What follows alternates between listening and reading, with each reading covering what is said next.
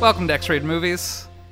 This is a movie podcast by two guys who used to date and now they don't. I'm one half of your hosting team, Matthew Fisher. I'm the other half, Ryan Whedon, and that sound you heard was us popping a bottle of Dom Perignon 1884.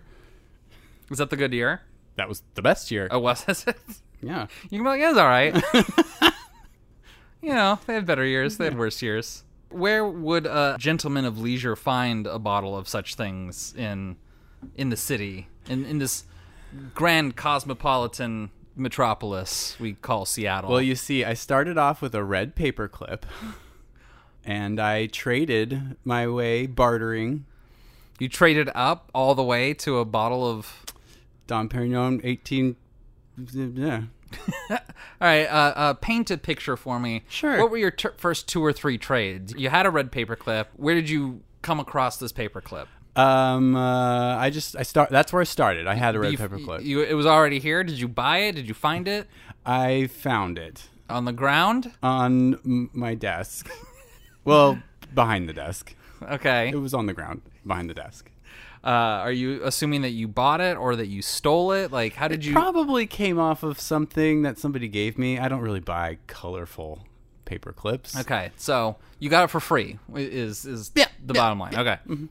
And what was the first thing you traded it for? Um, a credit card. Yeah. Wow, really? Mm-hmm.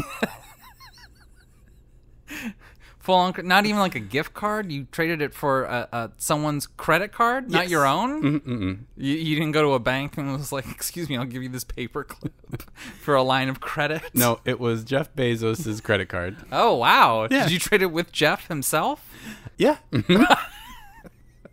How did you come across Jeff? I was just walking around. And you just stumbled across him. I saw him. He walked by my window. I shouted out, "Hey, Uh-huh. Hey, Jeff, hey, Baldy.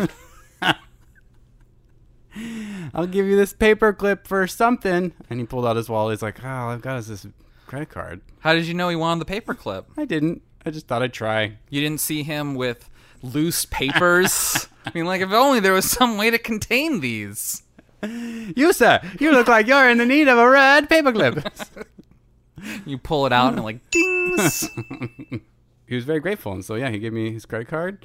And It's like, how much could a paperclip cost? Yeah, this is priceless. Everything's organized. Why have I never thought of this before? I couldn't put a price tag on the, the organizational skills that this has afforded me. so he just, like, gave you a credit card as a thank you? yes, and then I traded the credit card for the bottle of wine. You gave it to the sommelier and you're just like, give me. give me a bottle of bubbles. And that's the one he gave me. Oh, okay. Yeah. Uh, red paperclip to Don Perignon. Wow, that's that's master uh, in like three steps from. Yeah, wow, I you're tried good. to- you're good. I tried the paperclip at the wine store. Didn't go over well. So knew I had, I had to do one more step. at Are you least. sure Jeff Bezos didn't ask you to like buy more paper clips and he was like giving you a business card? Oh. Ooh. I mean, that's what I would have done. Some tells me You he's got boy, more than I don't those- have time to go buy these. Give me the biggest box of red paperclips you can find. And there's no way that Jeff Bezos knows how to shop. than finding strangers and giving them credit cards. If only there was a way I could do this online. He was mumbling something to himself about uh, being visited by three ghosts the night before. Yeah. So, yeah, something about that. Okay. Does Scrooge Scrooge gives that boy money to buy that goose, right? yeah, does. he Yeah, like he throws tosses down them. like a thing of like coins. That's right. Okay. Yeah, yeah, yeah. Buy the biggest Christmas goose you can, which honestly, if it's Christmas Day, you're getting bottom of the barrel geese. Well, yeah, and why is the geese store open? If, well, they didn't have paid holidays back then. Hmm, that's true. Yeah. Uh, so yeah, uh, uh, cheers real quick. Oh, I'm sorry. Yeah, that I was waiting for you. It's fine. God damn it. Cheers. Matt, this is episode one, two, three, two hundred. yeah, good job. Quickest count to 200. You're like, Beau Travai, Phantom of the Paradise. Hold on, let me get through these. This is a milestone. It is a milestone. It's a big one. I remember somewhere along the line we were comparing episodes to floors of a skyscraper. So we're on the 20th floor now. We're on the two hundredth floor. if each episode is a floor. Oh, I thought every season was a floor. Well, then Oh, that's not a very impressive building. I could see a 20 story building out my window if I want. I don't know. Every episode's a floor, but like, isn't each episode like a room on the floor? I guess you could think of it that way. All right, let's try this again. Every episode is five dollars. That's Okay. thousand dollars. Yeah, yeah, It's l- yeah. Yeah. Sure. I mean, if it was like a dollar, that's like two hundred dollars. I mean, I could use two hundred dollars. Don't get me wrong, but you know, Ryan's got his multiplication tables out in front of him, and it's like one, two. what if it what if it's like two fifty? Then it's five hundred dollars, and now we're now we're talking. Well, about- what if it's four fifty? Yeah, I don't know what that math is. is that eight hundred dollars? It's more than that. It'd be nine hundred dollars. Oh, okay. Yeah, I mean, now we're talking. yeah. Now we're now we're now we got some scratch. Yeah, all right. So every episode is 450. And uh, I mean, think of all that, all the paper clips you could buy with nine hundred dollars. Oh my god. If only there was, you know, uh, uh, an equal number of Jeff Bezoses for you to trade those paper clips to. Mm, he's probably working on it. There's probably clones of him somewhere in a warehouse. Really? You'd think he'd want to compete with himself? I think he'd want replacements. I mean, it's not like the Prestige or something like where it's all for like a grand trick. Like one would have to die. Would his soul get cloned Yes. and his memories? Yep, that all gets downloaded to the next clone. Oh, okay. Do they kill the the original? When he gets old enough, yeah. That's that's what they're going to do. Do they age at different rates? No. Does he get cloned at the age that he the the Yeah, he gets cloned every. Well, they have to grow it, so he keeps like. As soon as this technology came out, he's like, "All right, let's get a baby going." uh, so he, it it starts over from scratch each time. Yeah, Oh, but then they can It's a- download It's a lot the, of work. the memories into it. Uh, They make it read the the story of me by Jeff Bezos. But do like how often do they have to do that? Like do they put all the memories in them right away or does he have to reach a certain age? Yeah, they're raising them. but like when, at what point are the memories downloaded? hmm That's I mean, see, this is the technology part of it that I don't fully understand. Well- You- already at like ten minutes. Do you, do you think that like there's like trauma in there? Like they download like all the bad memories too and they don't know oh how to, yeah, like- otherwise it wouldn't be Jeff. but then they, they don't know how to deal with it because they haven't had the life experience and the time. I know. So it's like a lifetime of trauma condensed into like one, you know, matrix like upload session. yeah, that's hard, huh? I- I like your ideas here. I think we just need to flesh them out a little bit more. okay. So, I guess we have an announcement of sorts. Yeah, should we should we get it out of the way? Yeah, we should do it at the top of the show. Okay. Business. All business this man. I just, you know, want to let the listeners know that we're, you and I, collectively, I mean, we're, we're doing it separately, but spiritually, collectively, Yeah. are going on vacation. It's been a tough year on all of us, the COVID thing. Yeah. This has been basically our only social life It's true. during most of, of COVID. Past year. uh, and like the past like six to eight months like we've recorded more recorded and released more than we ever have episodes are longer we've done more bonus stuff than we ever have before and uh we're going into hot girl summer with uh, both ankles in the air We're gonna take a break after this episode, everybody. Don't know when we'll be back. hopefully on sometime on the other end of hot girl summer Yeah.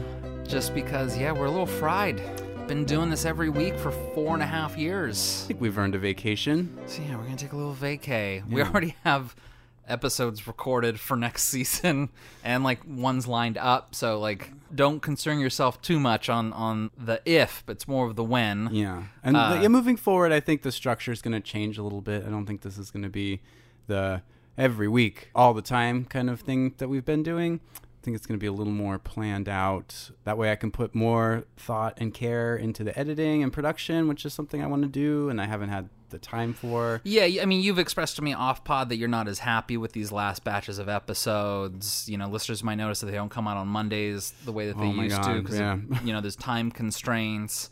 I don't even get around to like promoting the episodes the way that I used to because like this tax season was a bear, and I just don't have the brain space sometimes. And uh, yeah, so we're just gonna take a little vacation. Um, I've already mentioned this to our extras, but our Patreon, I'm going to leave it up during the break, but we won't be posting any new material while we're on break. So if you're an extra and you're giving us money and you're like, hey, I'm not getting anything out of this, totally understand if you want to suspend your Patreon for, for now. like, that's, to- you're not going to even hurt my feelings. It's not even a thing. But that said, if you want to continue doing it, it's I'll leave it up. So And uh, you know, for those that aren't Patreons yet, if you want to get us back sooner, uh, leaving reviews or uh, jumping on the Patreon bandwagon is definitely a surefire way to get us back sooner. yeah, definitely. Like if, if we get a slew of new Patreons, well, maybe when, we might not wait till the end of Hot Girl Summer. Yeah, we'll see. That could uh, that could change the tide. Yeah. And I mean, you know, I don't know if y'all have listened to all the bonus content, but you know, there's that Showgirls episode. You could always go back and revisit as a patron. So you know, there's things. Or just the other 200 episodes that we have, if you've missed some. Ooh, summertime might be a good opportunity to go back and uh, revisit some stuff or or listen to some that you might have skipped over. yeah, So you know this will give you a little time to maybe watch the movie and then listen to the episode. yeah, yeah, yeah. So uh, yeah, we're just gonna take a little vacation, recharge our batteries, find out what life is like outdoors and with uh, uh, modest and responsibly sized groups of people Oh again. my gosh. Um, we're gonna Mm-hmm. Maybe see a movie in a theater. maybe go to like a restaurant and like order something. a couple weeks ago, I realized that I hadn't had a gin and tonic since like COVID hit. And I was like, well, what stopped me from having a gin and tonic? I can, I can buy gin, I can buy tonic. Not even close to the fucking same as when I go out to a bar. Aw, I was like, this is just sad. Like me cutting the lime in my own home. I was I was not having it. And like French fries, like I want them like fresh out of the fryer. I want that oil still like burn your sizzling. mouth. Yeah. I want them fluffy potatoes to just burn my esophagus on the way down. because Mm, you can't wait for it to cool. Beer from a tap is much better than beer from a can. That's true. That's true. So yeah, uh, we just kind of want to experience life again. So yeah, a lot of stuff that we just kind of want to take advantage of this summer. Yeah, I'm getting my second vax tomorrow, so Yeah, it's, Mm, it's time for white. What what'd you say? White girl summer? hot girl summer. Oh, okay. Have you not heard that term? That's what all the Twitter gays are calling it. oh well, you're on TikTok, not me. So I said Twitter. okay, well, twit twit talk then. Twit whatever. talk. I don't know. Okay. But all that said, I mean, I had a topic for opening banter, but I don't know if I want to go there because we've already spent so much time already. Come on, lay, you- this is this might be your only opportunity to do this this opening banter bit. Well, I was just gonna say 200's a big number, and like maybe we, you know, we're being reflective. And, blah, blah, blah, blah. and I've had some realizations while watching the two movies for today that we're gonna do, uh, and so I'm just kind of curious, like, what, what is it? This is a big question.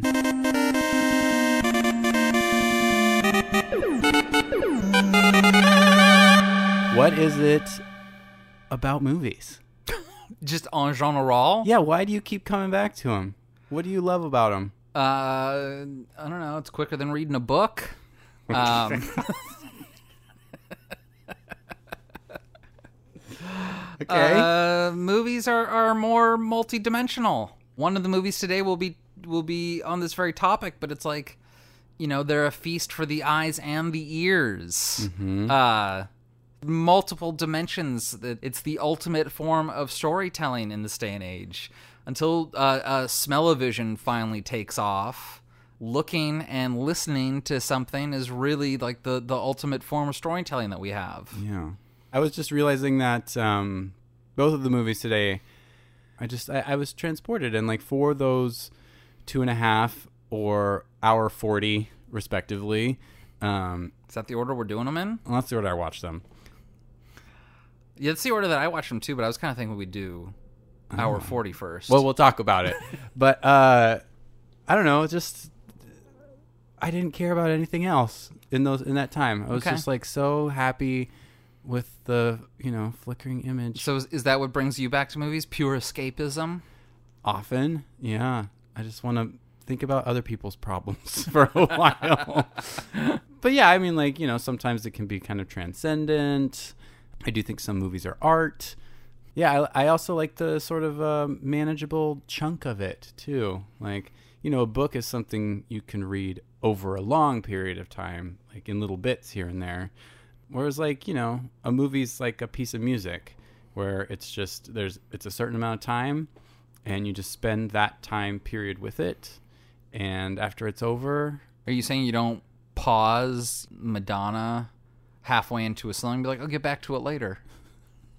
You, want to pick up at minute 40 when, when you get back from work. uh huh. It's like, I'm, I know exactly where uh, La Isla Bonita is supposed to be. like uh pause i'll find out later Stay tuned. but yeah that's just sort of uh you know some of the things i like about them and like i like seeing what other people see Okay. um as well like it's interesting to see how other people see the world i don't know I, was, I thought this would be a, a big like and movies changed my life Well, it's hard to say if they changed my life because I don't know what they w- were like without them. uh, well it's obviously a big part of your life That's a big part of my life, definitely. Yeah, because like I have frequent problems like finishing a television show. Like I'm still in season one of ER.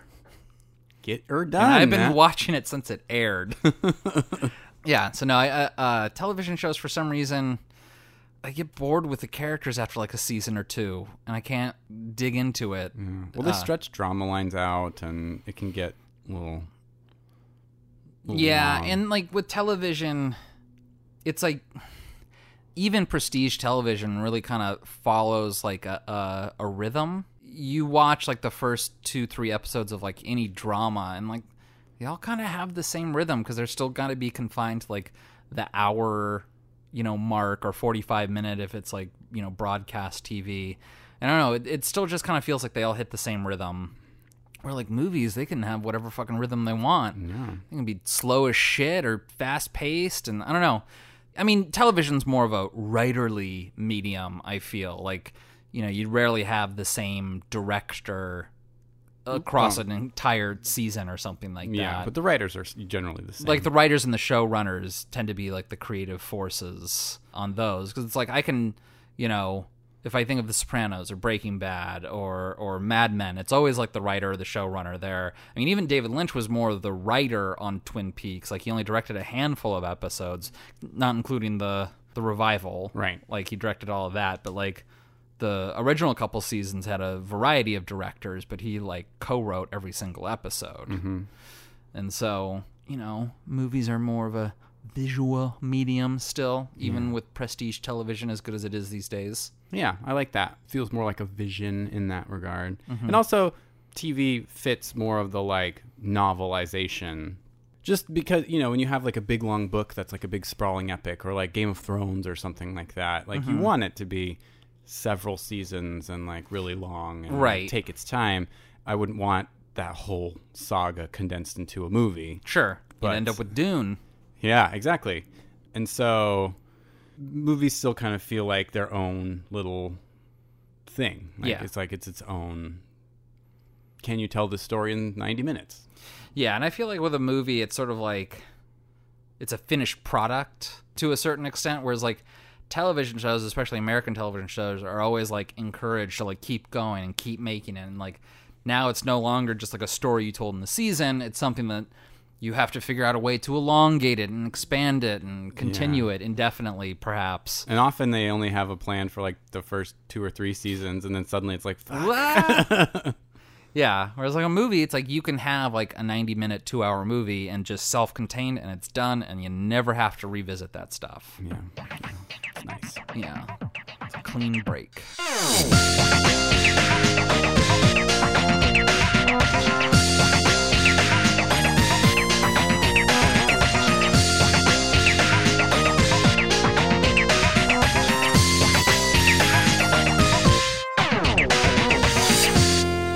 So, should we decide which movie we're going to talk about first? Yes. So, yeah, we spun that AFI roulette wheel last week.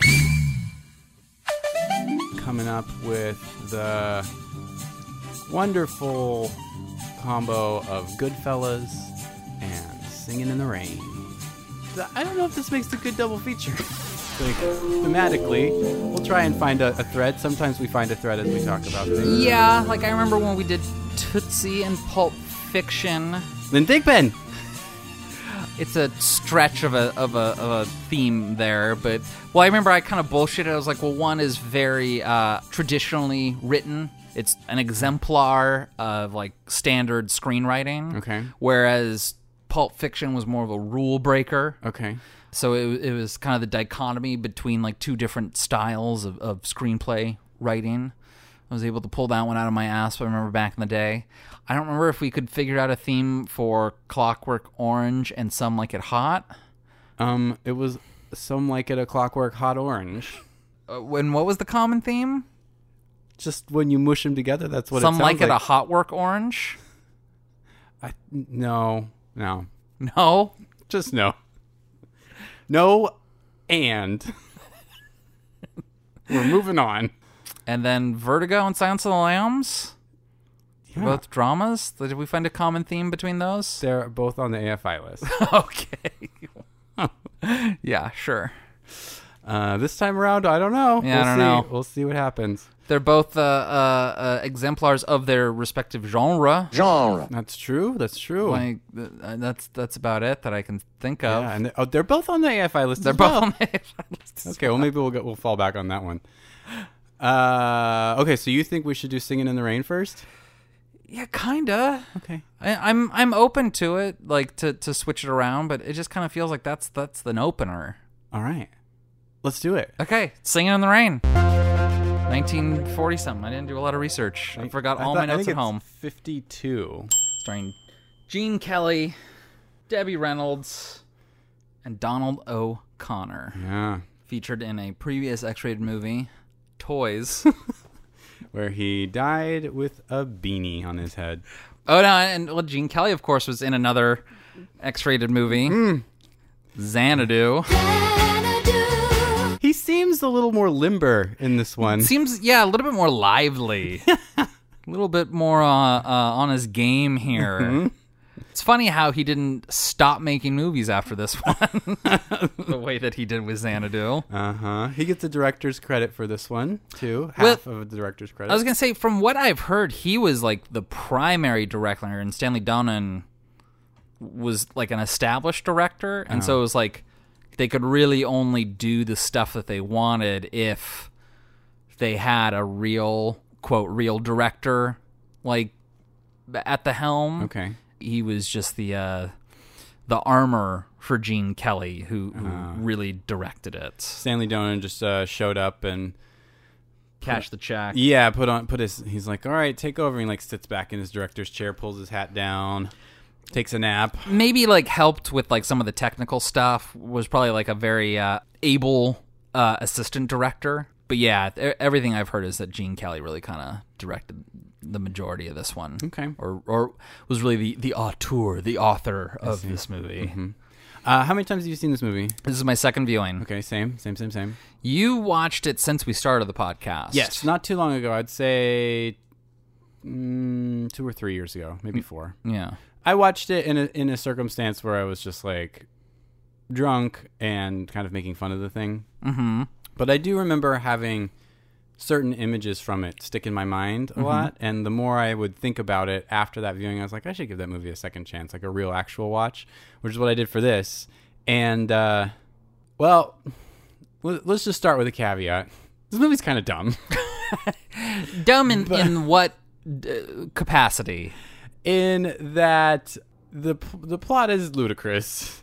It's super silly. It's not serious in any way. Like the the songs are so they don't go together. I think as a piece. But man, I really enjoyed myself. On Yeah. on this watch, it was a lot of fun. I was whisked away to a weird world where people are dancing in their living rooms at 1.30 in the morning and doing flips backstage. Just like I, I was here for it. Yeah, uh, you know, I, I saw this a number of years ago. I'm not big on musicals. I'm bigger on musicals now, like having doing the podcast with you. Oh, good. Maybe it's that you've exposed me to so many shit musicals that it's like now when I see a good one, I'm like, oh my god, look what happens when it's done right. Because remember, you know, not that long ago, we watched a little movie called The Wiz. and I was complaining about how like the first big song and dance number, I was just like, Can't see anything. you can't see anything because like the background's purplish blue and everyone's wearing purple and blue and they have purple and blue makeup on. You know what movie doesn't have that problem, Ryan? Uh, singing in the rain. Singing in the Rain does not have that problem. Oh my God, the colors. and it's like there's just vibrant distinction between like the the singers and the dancers and their surroundings. Mm-hmm, I was like, God, it's like Gene Kelly heard me complaining about the Whiz. He goes, Well, we got to make sure to avoid that misstep. There's there's going to be a movie in about uh, Twenty tw- five 20 years. some years that's going to upset somebody in about 60 years. so uh, we got to do this right, guys. yeah, I mean almost seventy years. Yeah. Uh, Ooh. I don't know. The production design pretty spot oh on. my God, yeah. Vibrant colors. I love all the costumes. Well, I was gonna say, you know, before we get to like the songs, can we talk about the fashion Oh in this my God, Oh. movie? that- that- that fashion number. Uh, yeah, A beautiful girl is like a great work of art. She's stylish, she's chic, and she also is smart. Cuckoo bananas. I know. I was just like, who would be caught dead wearing any of this? I like the monkey suit. Oh no, that one was the great. shaved monkey fur or Mm, whatever. that one was hot. I like that one. No, oh god, it was so bad. I mean, I was here for it. but it, uh, The rest of them, I wasn't so sure. Uh, have, have they recreated that scene on RuPaul's Drag Race? oh my god, they have to. like as a season opener when they're introducing each of them Yeah. like doesn't it seem like conducive that Ooh, each of the 12 contestants could don a, uh singing in the rain fashion show uh, uh, apparel and just s- d- stand, Stand totally there. still for untold number of minutes Ooh, or make it a Project Runway challenge where each one gets one of those dresses and they have to repurpose. they have to make it work Yeah. yeah absolutely oh, man. But just like at the the movie premiere that they're going to, like Gene Kelly, like whatever shit that he's wearing, I was like, you know, I'm kind of here for That it. big lapelled uh, double breasted suit. Oh Yeah. my god. Yeah. That's like pearl white. I love that uh, Vampira spooky lady. that yeah, comes- who looks miserable with her husband. It's vulgar. I was actually laughing quite a bit at that opening scene because I was like, a red carpets really haven't changed that much in 70 years. Uh, well, I mean, if we're talking about like when this movie took place, almost 100 years. Right. But yeah, it's like the yeah that unhappy Spider Woman comes out. I like the crowd. They're so excited, and then uh, when it's uh, uh, what's his name? They're all like, "Oh, oh, yeah, oh, yeah, Donald uh, C- Cooper is that his character's name? Cosmo. Cosmo." Yeah, because he's like a piano player in silent movies. Right. He was real spazzy. Oof. Did they speed up the film in some places? Because they move real fast sometimes. I think they must. They move unnaturally fast sometimes. But you know, I mean, this movie takes place when movie stars were only in movies. Like, it's kind of hard for like even our age of people, but especially younger people, to imagine a time where it's like, you know, you couldn't look up someone online. Magazines like the paparazzi wasn't as fierce, and there wasn't like tabloids in the same way that there is now. So it's like if you wanted to see a movie star, the only place to see them was in a movie theater. yeah. Or like you'd this have premiere, yeah. or yeah, wait outside a premiere and like hope to see them in person. Yeah. But big movie stars were only on movies or maybe like a television like network would like rebroadcast them on like a Saturday afternoon or something. But Right. uh yeah, by and large well, I mean especially in the silent era when there weren't like TVs in everyone's home. Right. You know, this was the only time you could see a movie star. Like they existed only in theaters. Yeah. it just adds to their mystique too. It's like I only see this person on the big screen. Yeah, exactly. So- And they're only in the most flattering lighting, with wearing the best clothes, saying the most interesting dialogue and they're in the most- impeccably, you know, coiffed and yeah. This movie kind of pokes fun at that. It does. It's a meta movie, Matt. oh, it's totally a meta movie. I loved that aspect of it this time. I think. I mean, I think I knew that going in, but I was still like, ah, lots of fun. Like it's poking fun at making of movies, but it also is like showing uh, a love of making movies because there's like several times where we're like walking on a back lot or in a soundstage, and like it's funny. Like in the silent movie era, it's you could film several f- movies at once because it's like there's that scene where they're walking through and like one uh, there's like a a stagecoach fight going on, and uh, there was another. I can't remember what the other one was. There's like a few that they're like passing by, but like because there's no sound, you don't have to worry about picking up sound. You can just like set the camera up to only show this little part, and Yeah. it's like you could film several things at once in this big warehouse, um, which is kind of cool. Like the, like you get peek behind the scenes kind of stuff, you know? Yeah, uh, I mean, movies about making movies are always a little bit fun. Mm-hmm. You, you kind of get a sense for like how the people who are making this movie feel about the process, Right. Because it's like you know you watch like Coen Brothers' Hail Caesar or something like that, and you can tell that they like both love and hate Hollywood. Mm-hmm. Like they love that there is this big dream factory, but they hate like some of the the culture or the people in it. Uh-huh. and it's, it's the same thing here, really. That it's like they all want to make a good movie. Like that that's their goal. Like not like they're not necessarily worried about money as much. Like it's a concern that they're gonna like lose everything. Right. And I mean, yeah, the stakes. Very low. They might lose their shirts. One person might. Two people maybe. the, uh, but they'll, they're they're gonna lose their their star power. They won't be. They'll they'll lose their earning potential. oh Ryan. no! They'll have to get a real job. Wow. You don't think acting in movies is a real job? oh yeah, you want to talk about that, eh? No, I don't go to the movies much. If you've seen one, you've seen them all. Oh, thank you. Oh, no offense. Movies are entertaining enough for the masses, but the personalities on the screen just don't impress me. I mean, they don't talk, they don't act, they just make a lot of dumb show. Well, you know. Like that. that scene where Debbie Reynolds is just talking shit on movies. I, really liked that, uh, and it reminded me of. Uh, have you ever seen that interview she did with Well, Larry King, Oh, Yeah. where she's doing an impersonation of Meryl Streep. Ah. it's the same thing that she's doing here, basically. If you haven't seen it, pause the podcast. Check out Debbie Reynolds doing Meryl Streep. It's a lot of fun. All the parts are wonderful and interesting. You know, it, part of me was wondering while watching this. I was like, how many Debbie Reynolds movies can you name? Singing in the rain. Boy, Tammy.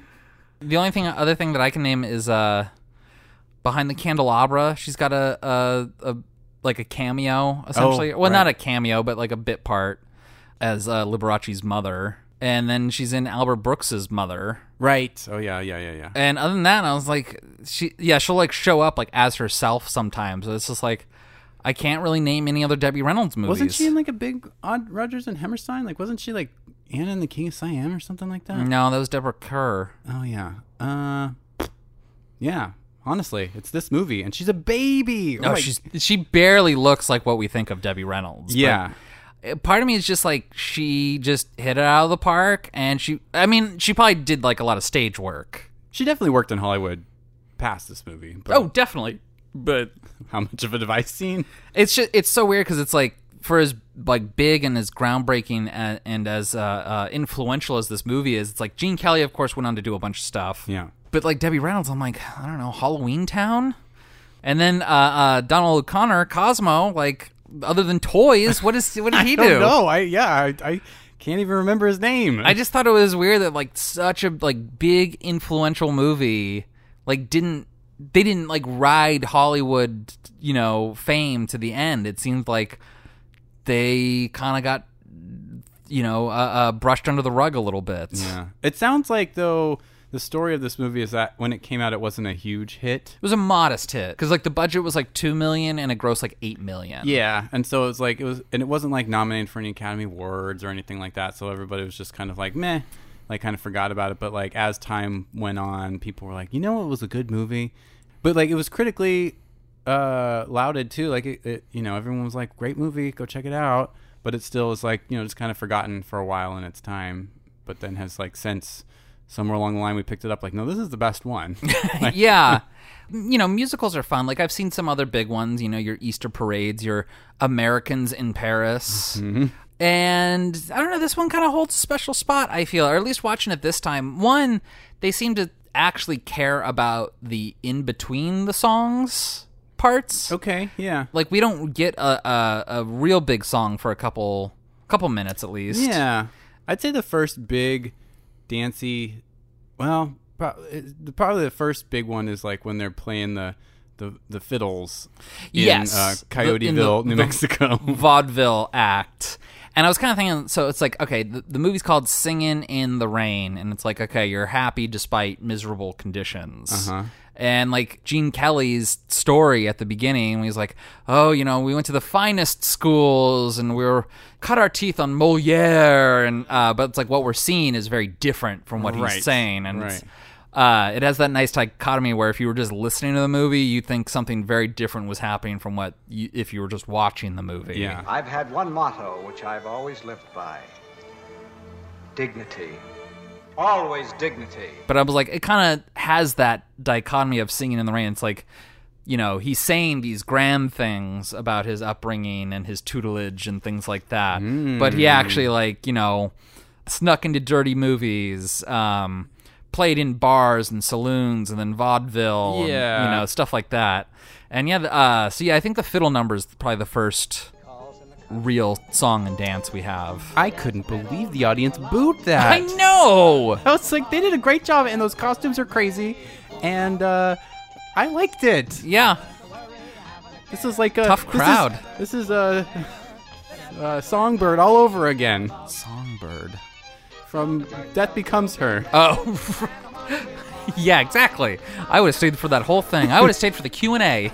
God, what do you guys want from them? They're giving it your, they're giving it their all. It was pretty good. And of course, this movie features one of the finest assets of, of Hollywood. Hey, I know where you're Yeah, Gene Kelly's butt. Oof, I have a note. Like we're, we're gonna have to talk about it at some point. I just—it's all over the place for one thing. Anyway. Like you constantly see it. It's a, it's a magnificent ass. It's really nice. It's just—it's and the pants show it off.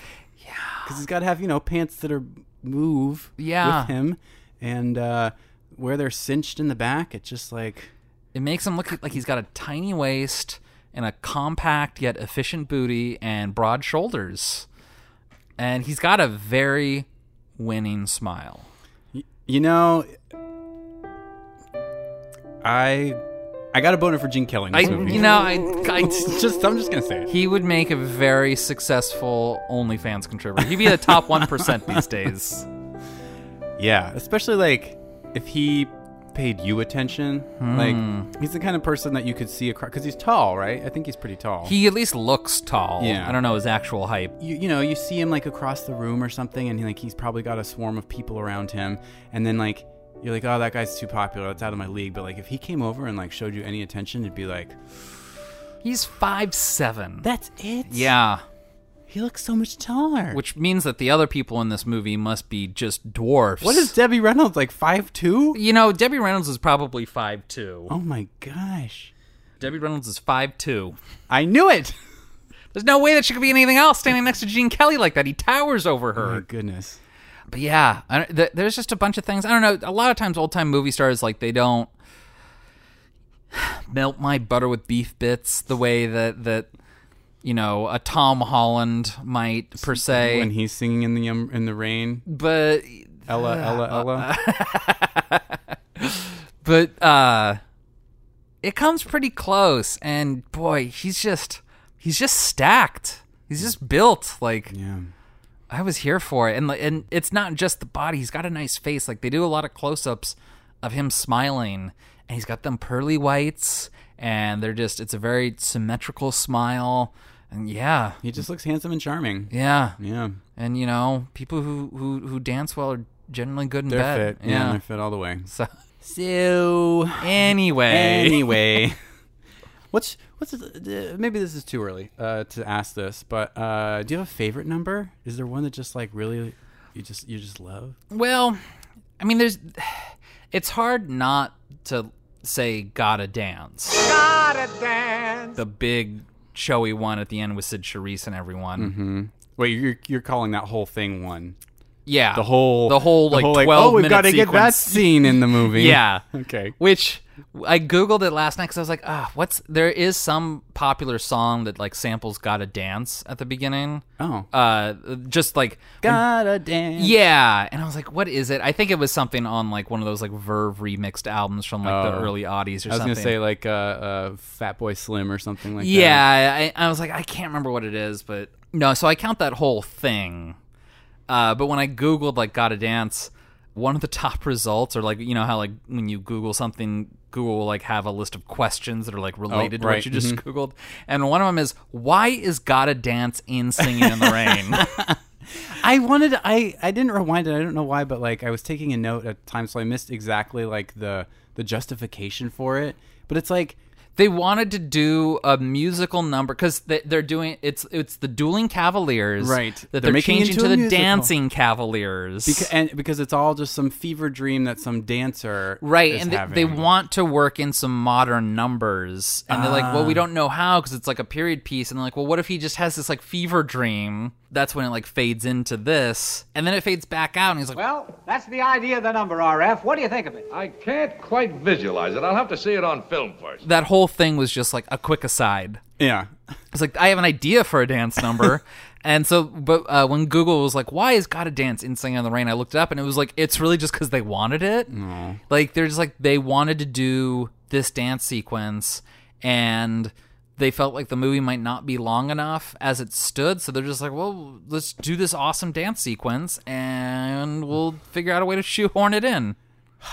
Well, like the whole movie was just made because there's a, there was some division of MGM where this guy was just making musicals and so he like it sounds like he would just like make music for these musicals in his like division but he had all these leftover songs that didn't get used in other stuff and so he's like let's make a musical that uses these songs Oh, and so they pulled in the, the writers i'm not I, I didn't i don't know their names um you know who they are sure, they're- listener those great famous people. um, and s- they wrote this script around the songs, basically. Like he, he had like Oh. uh, a handful of these songs, and they just sort of were like, "We'll piece this together." It's sort of like a jukebox musical, I guess. Like, um, Okay. I mean, that does kind of make sense because there's not like a big unifying theme between the songs. oh no, Because, not even style wise. yeah, but I don't want to say Gotta Dance is outright my favorite, but I do, I love Sid Charisse. She's in other dance movies. And she's not a great actress, and I don't think she can sing worth anything. But she doesn't even talk in this. she she has no lines in this movie, but she's like fourth or fifth build. Mm-hmm. uh, That's my favorite sequence is when because it's we go inside the dream, inside the dream. Yeah. I'm like, oh, let's take me down this rabbit hole. And she's like, that fabric. Oh, you're talking specifically about like the windy. Yes, Yeah. that, that part of it specifically. Uh, Yeah, I was gonna say that is my favorite part of the Gotta Dance medley. it's my Like, favorite part of the movie. because a like Sid Charisse, I think is wearing a wig in that one because she's got short hair in all the other scenes, and in that one she's got like a, a longer like she's got longer hair. Oh. Put a pin in wigs, maybe. and the way that they blow the fabric that it's like way the fuck up there but her hair doesn't look like it's moving Ah. no, Gene and, like, Kelly's hair isn't moving. Gene Kelly's hair, and like you can kind of see like the pants are like wafting a little bit in the Mm-hmm. wind, but I was just like, you know, otherwise like this is just super impressive. Like the way that they like work it into the choreography and like work with it. or, There's like- more than one fan. There has to be. there has to be. Because like at times you can see it blowing this way, and then they'll move over here, and suddenly this. At first, I like, thought for sure that there must have been like fishing line like keeping it up because it was so high know. and billowing so much, but like. The way that they like dance with it and around it and it entwines them, I'm like, it can't. Like the line No. would get tangled in Yeah. them. So it's like, yeah, it's, all just fan- fan, work, fan service.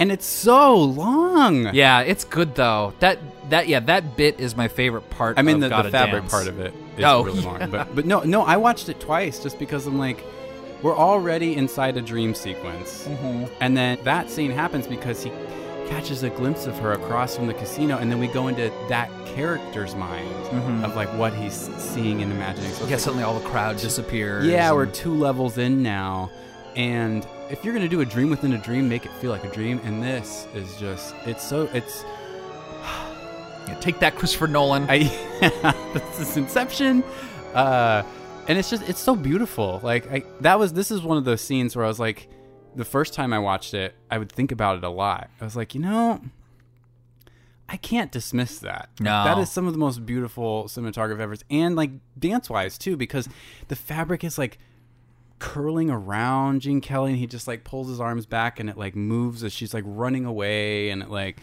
it's so romantic and just beautiful.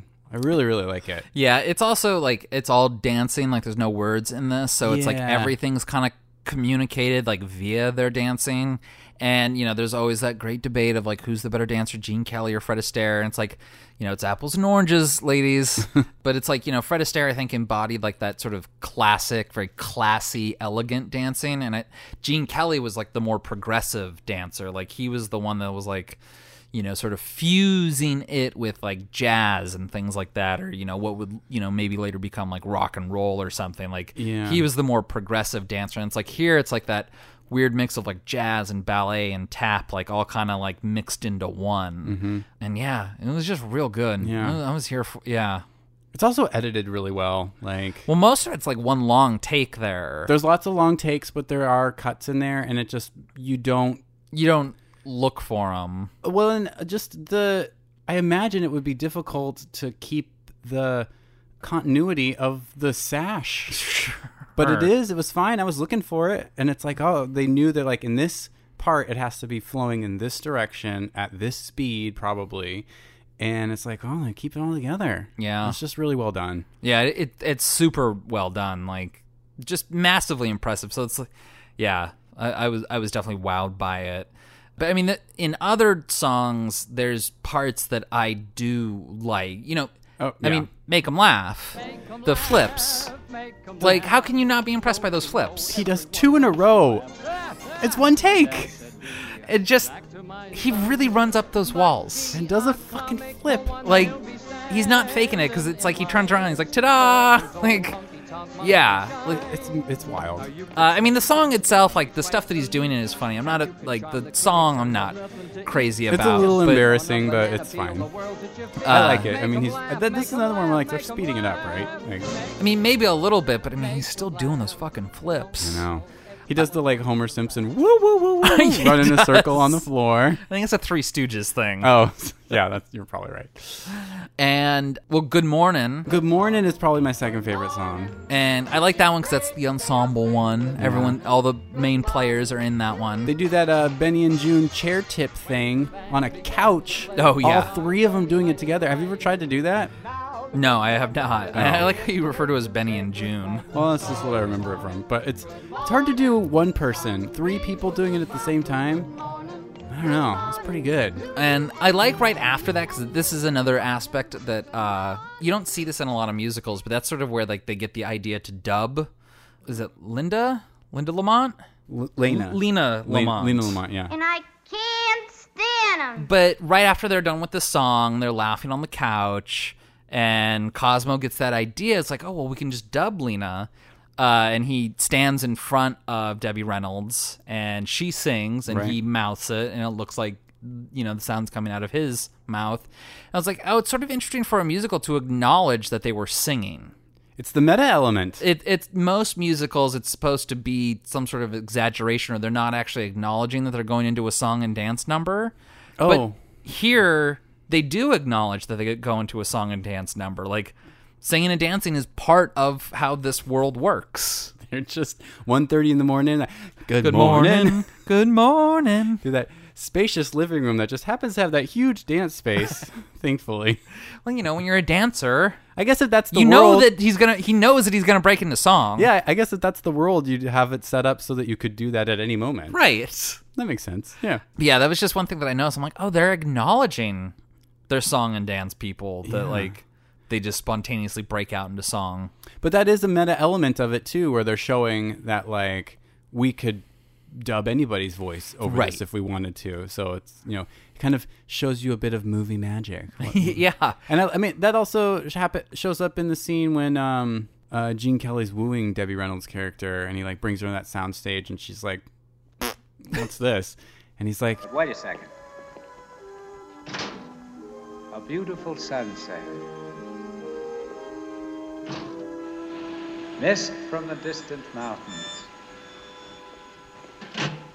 Colored lights in a garden. Milady is standing on her balcony in a rose trellised bower. Flooded with moonlight. We add 500,000 kilowatts of stardust. A soft summer breeze. And you sure look lovely in the moonlight, Kathy. "Oh yeah, you're setting the mood for me." To go back earlier when I was saying like they do a good job of making like the in between songs kind of fun and interesting. So it's like Debbie Reynolds is giving Gene Kelly all this shit, and he's like, "Oh, you're a movie actor. well, I act on the stage." You know, so high above you silent film actors. Right. And then they're at that party and she pops out of the cake and she's like one of the chorus girls. Uh huh. Uh, and I like right after like that song, which is a, which is a pretty catchy I like that tune. number a lot, actually. And Gene Kelly's sort of like flirting with her again. And he, he says things like, I've been trying to tell you how good you were. Excuse me. No, no, no, no. Don't go. Now that I know where you live, I'd like to see you home. and he points to the cake. It's like, that's so shitty. That's like capital P petty right there, but I love it. funny. Before he jumps into her car, he jumps on top of a car, on top of a trolley, and then jumps from the trolley into her car. Yeah. I don't know if it's actually Gene Kelly doing it. It looks like him. It looks like him. It's Hmm. got too, but, his like, gait.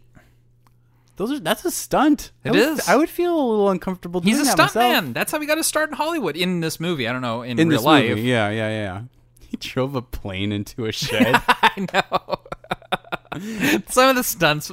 See, that's another thing. It's like, you know, when they're not singing and dancing, like some of the stuff showing his early years in Hollywood, I was like, this is kind of funny. yeah, I, I la- I thought the plane was gonna take off and do something, and it just instead just goes right into a shed. Oh, that's pretty. Well, there's like what he like drives like a motorcycle off a cliff. it's, it's Clearly a clearly, a dummy. dummy. yeah, it's pretty funny. Pretty funny. uh, yeah, all, all like his early stunt work. I was like, God, this is actually. I'm laughing pretty hard at this. Yeah, yeah, yeah, yeah. But yeah. Uh, oh, the so they're they're training for the talkies. Right. and they get these diction coaches. Mm-hmm. So you know, uh, earlier we were talking about how Donald O'Connor and Debbie Reynolds, like we know them in this movie and like nothing else. right. Lena gets that diction coach. Right. You know, telling her to make the round, Round. sound, round sounds abound. I can't stand him. Now, ta te ti to tu. Ta tay tee toe too. No, no, Miss Lamont, round tones, round tones. Now let me hear you read your line. Is she in something? Is this where you're going with this? yes, she's in lots of stuff. Okay, I definitely have seen her before. She's in Hocus Pocus. She's in The Blues Brothers. She's in Gremlins 2. What? As who? Her name's Kathleen Freeman. She's fucking Microwave Marge. Oh my god. No way. yes.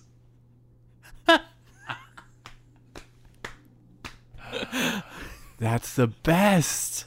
Yeah. So it's, it's just. no, I like lost. I was a little stoned last night and I was like, she's in a million movies that I've seen. Like up through like the early '90s, because she died in like '92 or something. Okay. Like I think her last movie was Naked Gun 33 and a third. Oh my gosh. But yeah, she's in Gremlins too. She's Marge. I love her. I love her even more. Yeah, because yeah, I was just watching. her. I was like, God, she looks familiar. I was like, I was thinking the same thing. and yeah, so I looked her up, and yep, famous character actress, done lots of stuff. Oh my god! And it's funny because on the Gremlins 2 one, I was like, "Well, you've seen her in a bunch of junk." Yeah, exactly. Look at So, that! yeah. Look at that! But yeah, I mean, she's in classics like A Place in the Sun, The Bad and the Beautiful, uh, Seven Year Itch. Okay, But yeah, uh, The Sting. Uh, working all the way up to the '90s. yeah, I love it. Yeah. So I, yeah, I think Naked Gun was like one of her last movies. Thirty-three and a third. She was Muriel.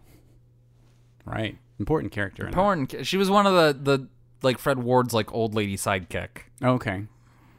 Well, good for her. Yeah. I'm proud of her. Yeah. Sadly, the male diction coach. I couldn't place him from anything. But No, I was glad when they covered him in the junk. When he was directing Gene Kelly in his diction, he was telling him more sibilance, sound gayer. Yeah. basically. Yeah. Basically. Around the rocks, the rugged rascal ran. Very good. Now, sinful Caesar sipped his snifter, seized his knees, and sneezed. Sinful Caesar snipped his Soda. Sipped his snifter. Sipped his snifter. Oh, thank you. Can you roll your R's? Both of those Oh, teachers yeah. were like, roll your R's. I'm Like, no one does that. Yes, round sounds abound. Yeah. when the mouth is round. round. Round. Like I don't know if I want to see movie actors do that. Yeah. I was a little distracted by the signs because it's like a dance number in the diction class, Right. And they like jump on like the teacher's desk and start dancing. I'm like, ah, one, you do not respect wood, like clearly. But there was like I don't sounds think of they like, respected the class. there was signs in the background of like the shape that your mouth is supposed to make for different vowels. Right. And the one for I, I was like, that's not how my mouth looks when I say I. I. well, it was like really narrow, Ah. Yeah. like horizontal. It was like I, I. I. Were you moving your mouth to make the sounds? Well, I was like saying it out loud. I was like E. I was like, okay, I see the E and the A. The A was like I I. 100% was doing it. But I was like I, I, I. You- I don't know, man. Tap dancing.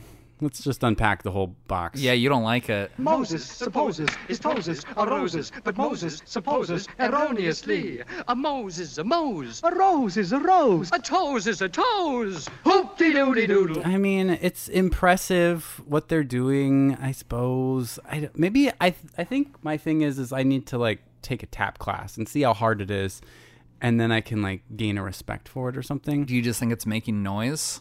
I just feel like I could do it. But you're a dancer. I don't know. It is a little embarrassing to watch people be like, a tap a tap a tap tap a tap. I don't know. It's it's not my thing. I'm sorry if you love tap dancing. I just don't think it's it's not my thing. Well, yes, I remember giving you Top Hat way back in the day. And, uh, this isn't going to come across in pod, but you're just like, I don't know. They're all just like, I don't know how to put that into to words for our listeners, but Uh, There's a little more here. They're kind of like doing other stuff with their arms while they're Yeah. tapping tapping. yeah. And like, you know, they have Banana's wardrobe in this, or they're playing the fiddle, or There's other things to look at. Yeah. or they're messing with the props a bit more. But yeah, yeah, you, you're you've never been a fan of tap Maybe I should take a class. Maybe I should earn a respect during our for it. vacation. Yeah. you should take a I'll tap. come back class. and I'll do a little tap number. You know, T for, two, two and and two two for for T. I think you should. Okay. I would love that actually. Okay. I'll think about it. But yeah, a lot of tapping in this movie. Good morning's a tap number. Might be just those three. Yeah, Debbie Reynolds wasn't really known for her dancing, right? Yeah, I read a sad. I read kind of a sad story that Gene Kelly was really mean to her because she wasn't. He like the made her best dancer. feet bleed, like yeah, you know, for doing too many takes or something. That like her, yeah, feet were like bleeding in her shoes. yeah. He's just a consummate professional. When he did the titular number, Oh yeah, we should probably talk about that, huh? like he I guess had like the flu big time and had to like do it anyway because he's the director and he has to lead by example. when I was watching that scene, I was thinking like, there's no way that water's warm. Oh god, no, no, no, no. It's probably really sucked to do. And um, also, I I meant to mention this earlier. Like, One thing I really appreciate about this movie is a lot of long takes. Like, lot. I, am not gonna call them oneers, because it's not oneers in the traditional sense. But the camera just lets you look at everything. Like they, they, they'll move it around, but it's just one long take. And especially in that singing in the rain number, you just get to soak everything in. Like, there's that one part where he's going down some part of it, and you can see the like drain pipe. Yep. Just d- dropping a bunch. And it's like he doesn't even go under it until the very end. Yep. And it's like a good minute, maybe. Of him rain's not moving cheap. around it. Yeah. Just water running. Like I don't know. It- It's it's real nice, and it's especially cool because at that moment we've already established that movies are sets, you know, and set up. So like you're watching it and like even though this is supposed to take place in the real world of the It's film such a set. it looks like a fucking set but like i like that it's it's sort of showing you that it's like this is fake but aren't you transported a little bit Oh, I totally am. Like, I definitely enjoyed this more this viewing than I did on uh, previously when I initially watched it. Like, my first viewing, I I liked it, but like, I wasn't like, oh my god, you got to see this movie. Uh, I think when you talked about like, oh, I rented this from Netflix or whatever, I was like, yeah, it's fine. It's a musical. You know, you've seen one, you've seen them all. Uh, of course, you've educated me on that stance since then.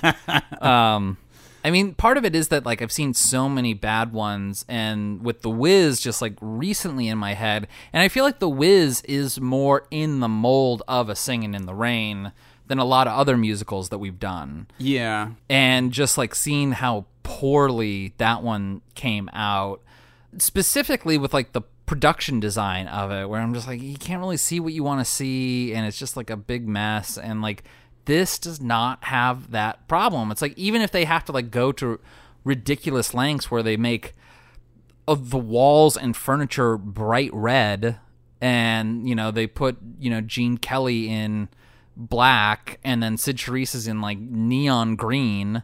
They went out of their way to make it so that people popped. And I was just like, I, it's a musical. Do whatever the fuck you want. Like, Yeah. you should be able to take these like wild artistic swings, and it shouldn't be a detriment. I'm gonna give some credit to the directing too. Like I noticed at one point, I want to say it's during the Moses supposes his toes or roses song that like they're like jumping up on a table, jumping down, jumping back up, and they're actually like because this isn't widescreen, this is letterbox aspect ratio. He's like moving the camera to like so you're following the dancers, whereas like the Wiz, he just like put the camera in the background and was like, "All right, everybody."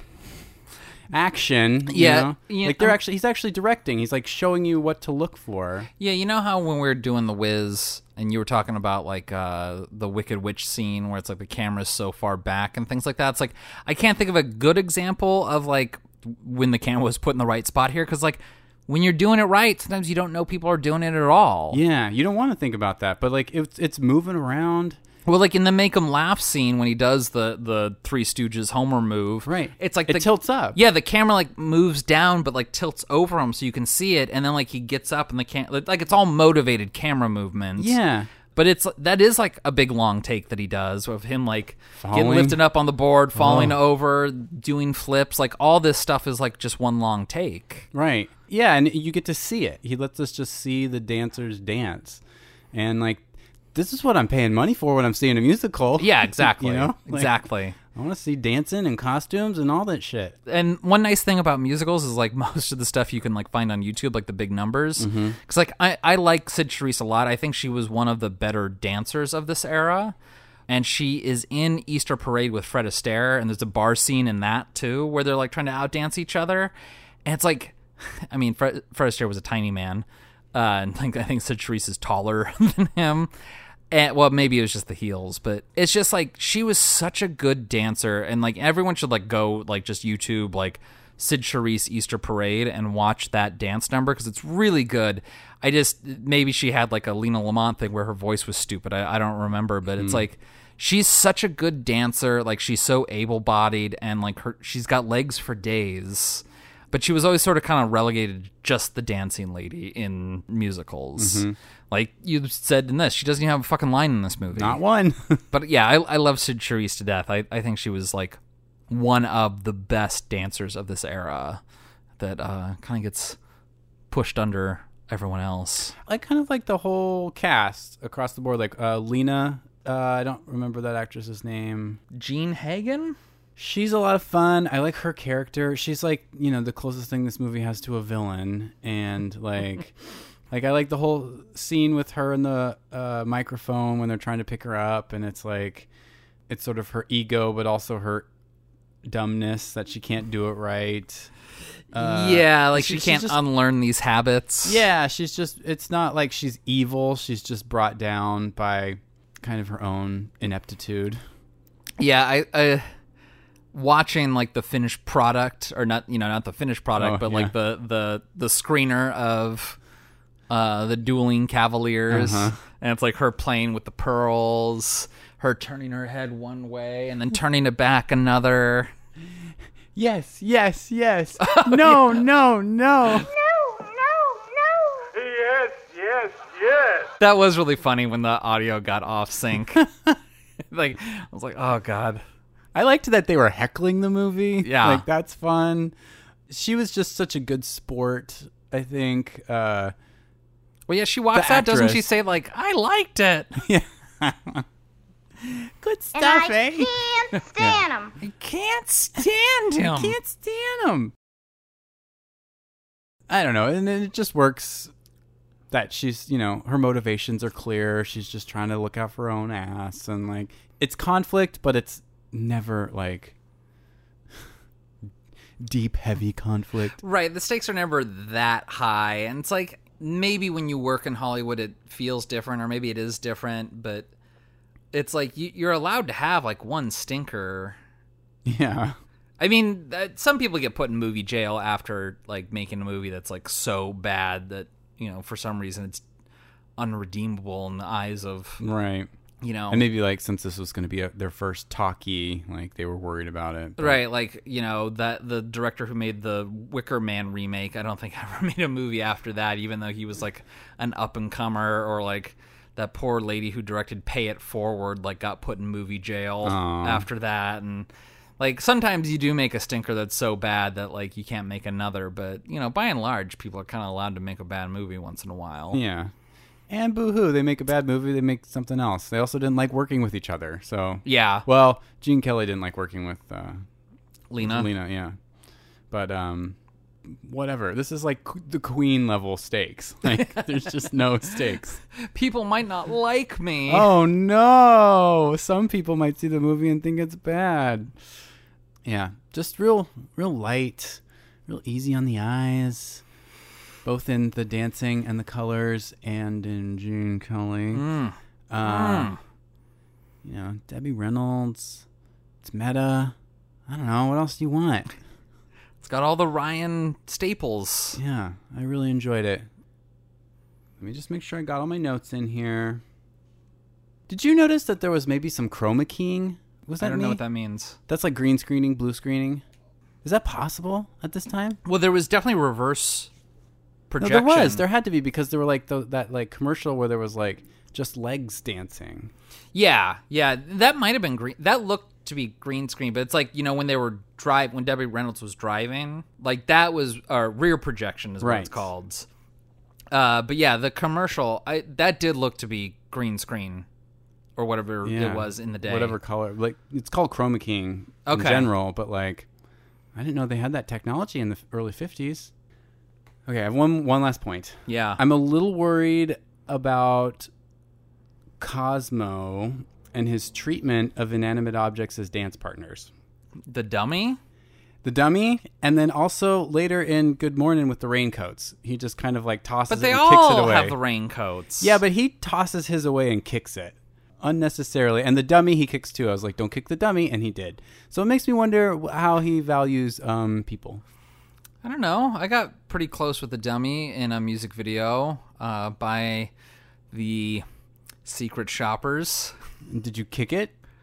No, I was real sweet to it. See, that's what I'm saying. It says a lot about me as a person that I yeah, was real gentlemanly to this dummy, yeah. I this didn't. mannequin. I didn't appreciate Cosmo's treatment of the dummy. You think that's indicative of his treatment towards other people? Well, maybe. or he just has a firm grasp on what's living and what's not. Mm, well, yeah. I don't know. I, wor- I, I worry. I just worry. That's Y- all. Your your heart bleeds for the raincoats. I don't know. I think there's a reason he doesn't have any dance partners in this movie, other than Gene Kelly. I think Cosmo's a little rough. Yeah, he doesn't have a dance partner in this. Maybe it's why he uh couldn't get a role until Toys. Too rough? Yeah, too rough. Yeah. Maybe there's a lesson to be learned here. Treat your raincoat right. I don't. What's the lesson? No, that was it. You got it. uh, anyway, are we, are we done with Singing in the Rain? I think so. I left my notes at home, so I don't remember if there was anything that uh I needed to include here. But Okay. Well, um, if you think of anything, let me know. We'll make a note. Otherwise, uh, should we take a break before we get into the next movie? yes, please. Let's get it.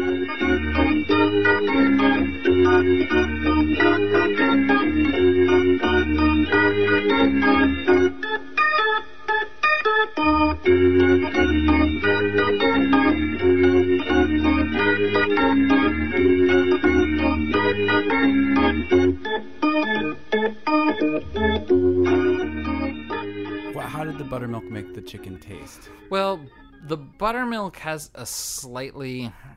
See, I don't like saying it, but it's like a little bit more bitter Yeah, it's like sour. or sour. Yeah, Is and it's that like you put it in pancakes and makes them tangy. Yeah. And there's something about like with the chicken and it's got like a little bit of hot sauce on it. It's just a it's just a broader flavor. Like it's a little bit more full bodied. And yeah, I don't know. I was here for it. Would you ever use buttermilk as a mixer in like a cocktail? You know, I just don't think it would mix. Well, not even like a vodka buttermilk. Oh. Uh there's a 30 rock joke where Jenna's trying to uh land a role in a Janis Joplin biopic. Okay. So all the writer dudes go on Wikipedia and alter the information about Janis Joplin. Okay. And they tell her that, that she should go to Wikipedia because it's a good spot for information. So her favorite drink was called the Frank Schlong. and it was a mix of tequila, buttermilk, and cherry juice. Oh no! So that's all she drank, the Frank Schlong. mm, it's gonna curdle the milk. Okay, well, what's a good drink that requires milk? This is White Russians. White Russians. End of list. Uh, But do, do what- Irish coffee. but I mean, even in White Russians, do you have to use milk? Can it be It's half cream and half usually. or cream? Yeah. I think because milk will curdle, well, cream is a little more substantial. I just got Got that. That you need. the tumescence. Yeah. I yeah, I just don't think like if I put in like a shot of whiskey with some buttermilk. you know what? Stay tuned for when we return. We're gonna I'm going to do shots some of- buttermilk experience experiments. Okay, some whiskey buttermilks. Yeah, some bu- buttermilk backs. How Does that sound, listener? We used to we used to joke when I worked at Pony, like, what if we replaced all the mixers with condiments? So it was like, I'll have a gin and mustard, please. A rum relish. Oh no! I told you that I I tried a pickleback for the first time recently, and I did not care for it. I did not understand the appeal. you don't want picklebacks. Nope. Pardon? I was doing uh, the sexy back, but with pickleback, and instead of saying yep, I say nope. it's funnier when I explain it. I, uh, well, actually, in this instance, it was because I didn't know what you were talking okay, about. okay. Oh boy. That wasn't a very good joke, Ryan.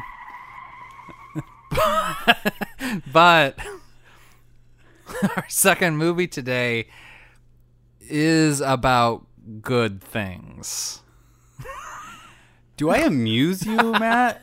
Uh, you have your moments. Am I here f- to entertain you? you, you got you got you got sporadic instances of amusement, uh, like a clown to me.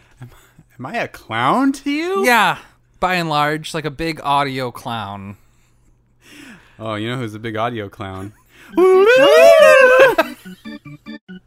Did somebody say audio clown? Willy nilly, I don't know if you're appropriate for our next movie. If you're ever in court, just remember keep your mouth shut and never rat on your friends. Goodbye. Bye, Willie. Bye, Willie. See, I was going to transition by saying, well, we started this half of the podcast in Media Res, and our next movie starts in Media Res, Matt.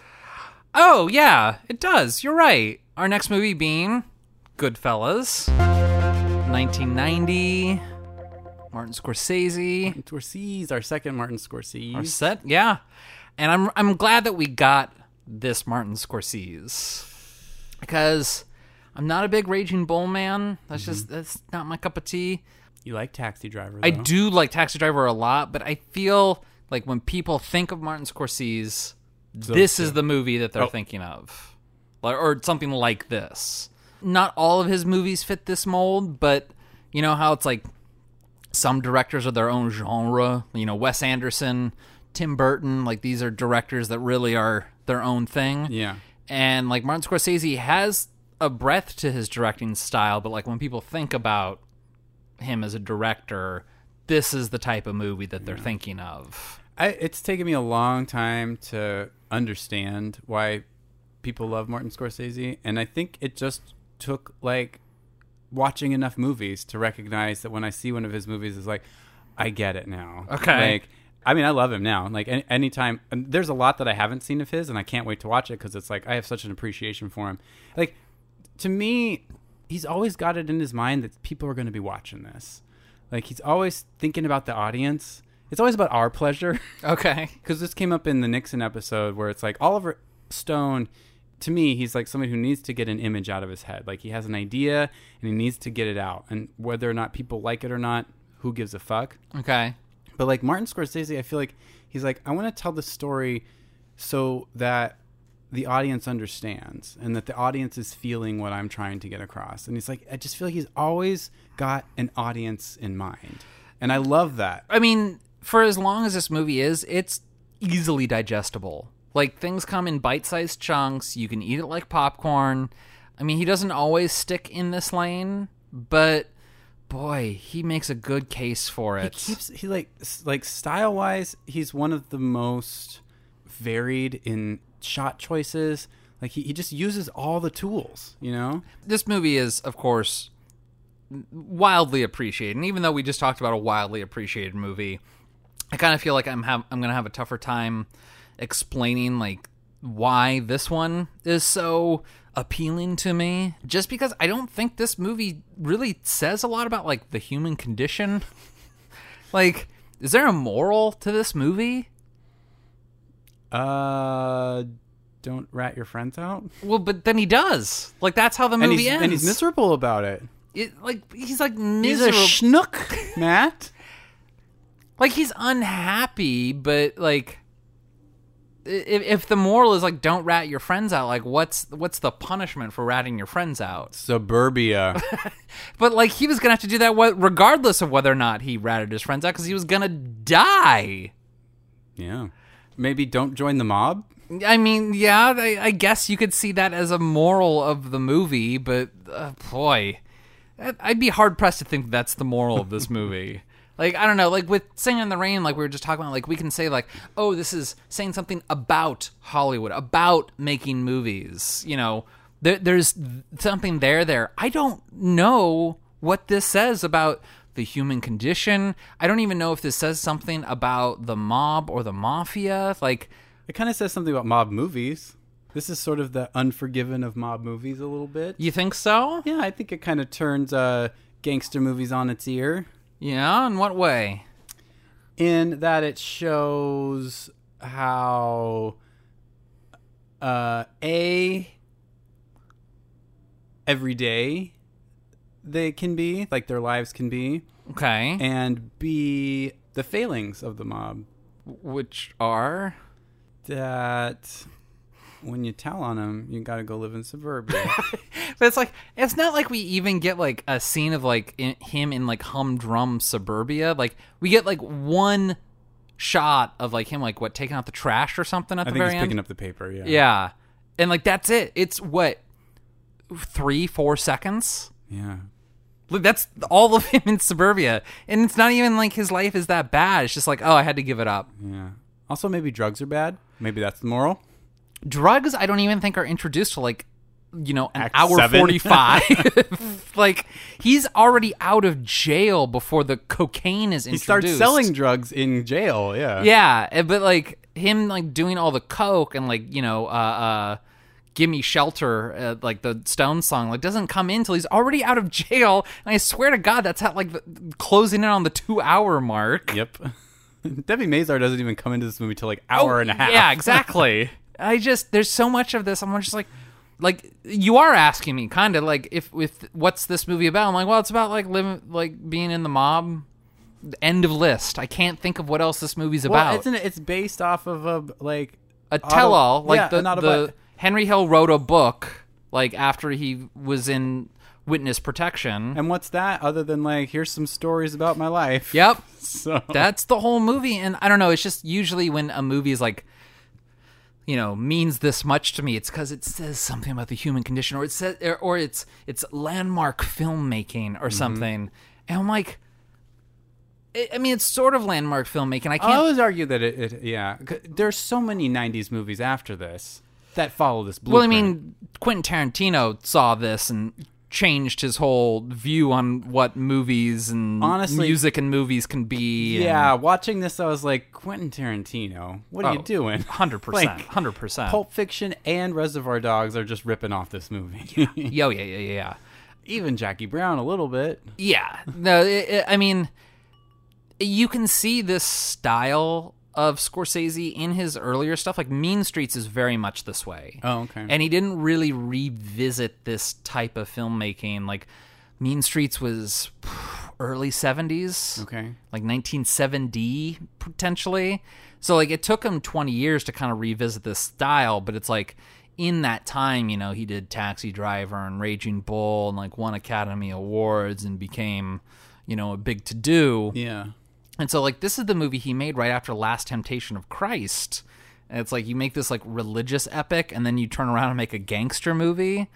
But just in terms of like filmmaking and like I think part of this movie is like it doesn't need to be about anything. It can just be pure entertainment Yeah. from start to finish and like, you know, Scorsese's complaining about how Marvel movies are just roller coaster rides. I'm like, this movie's a roller coaster ride. Yeah. I mean, it's not all like special effects, but I mean, it's a lot of violence and a lot of drugs and sex. I mean, not a lot of sex, but there's it's in there. Yeah. Yeah. It's Uh, one of the sexier Martin Scorsese movies, I'd say. One, yeah, I, sure. I don't. I, w- I don't consider him a sexy director or likes to do steamy scenes necessarily. But you get like part of an areola, Sure, sure. and like yeah. that's kind of a steamy scene. you, So- know, you didn't think the Age of Innocence was with its unbridled. Oh, I think I saw an ankle in that one. Yeah. Whew. oh my. I was scandalized. I tell you, scandalized. So o- okay, you say that you like a m- movie that teaches you how to watch it. Would you say that like the first like minute or two teaches you how to watch it? Uh, They're- yeah, they're yeah. they're in the Mhm. car. They hear Definitely. the noise in the trunk. because one thing I noticed watching this movie uh, was that there is a constant interplay between like things are really fun and lighthearted and then quickly get serious. Sure. And like deathly serious Yeah. often. And uh, that's kind of how this one starts. They're like, what is that? Is that a flat tire? What's that sound? I don't know. Let's pull over. They pull over and it's like, there's obviously someone moving around in their trunk. And you've also, got, like, why wasn't their first thought? Oh, is it the person in the I know. trunk?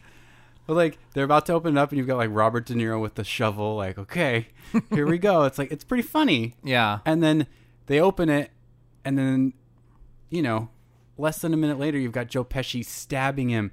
Yeah. multiple times. Yeah. And then it's Ray Liotta saying, As far back as I could remember, I always wanted to be a gangster. "Cue title card."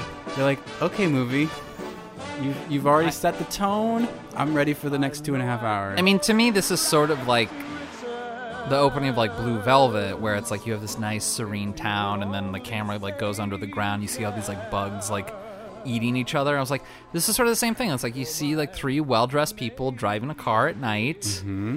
They hear a noise coming from the car, so they stop to investigate, and then just slightly under the veneer of this like coupe that they're driving Yeah. is like a, a half dead body like writhing and they just stab it to death and it's like ju- like there's ultra violence just so quickly from something so mundane Yeah. just a moment ago Well, it's fun because like the very first shot, it opens on the shot of the trunk, but you don't think what's inside. Well, I don't think what's inside that trunk. I'm just like, oh, there's a car driving, oh okay yeah yeah and so yeah, it's like he sets it up right at the beginning, and it's so funny. Like, yeah, I laughed. well yeah because you don't think that that would follow Yeah.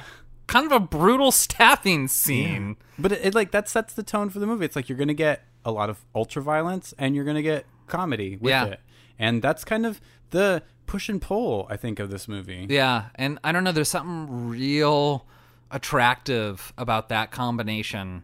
That, I mean, I don't know your overall feelings of the movie, but like this is sort of an anytime movie for me. Like, Oh, okay.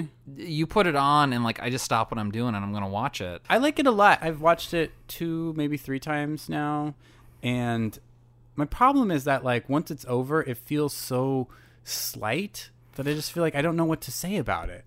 I mean, that's sort of my thing. I was like, I don't, I like this movie doesn't say anything about anything. I feel, but I also kind of feel like that's the point. You're supposed to be in the life and enjoying Well, it's sort of be- the ride. like kind of like uh, or it's sort of s- supposed to be sort of saying like violence is fun you know if you look at it through this lens even though it's like horrific at times you know as quentin tarantino would say Because it's so much fun, Chan. Get it? I mean, it is, and like no one really.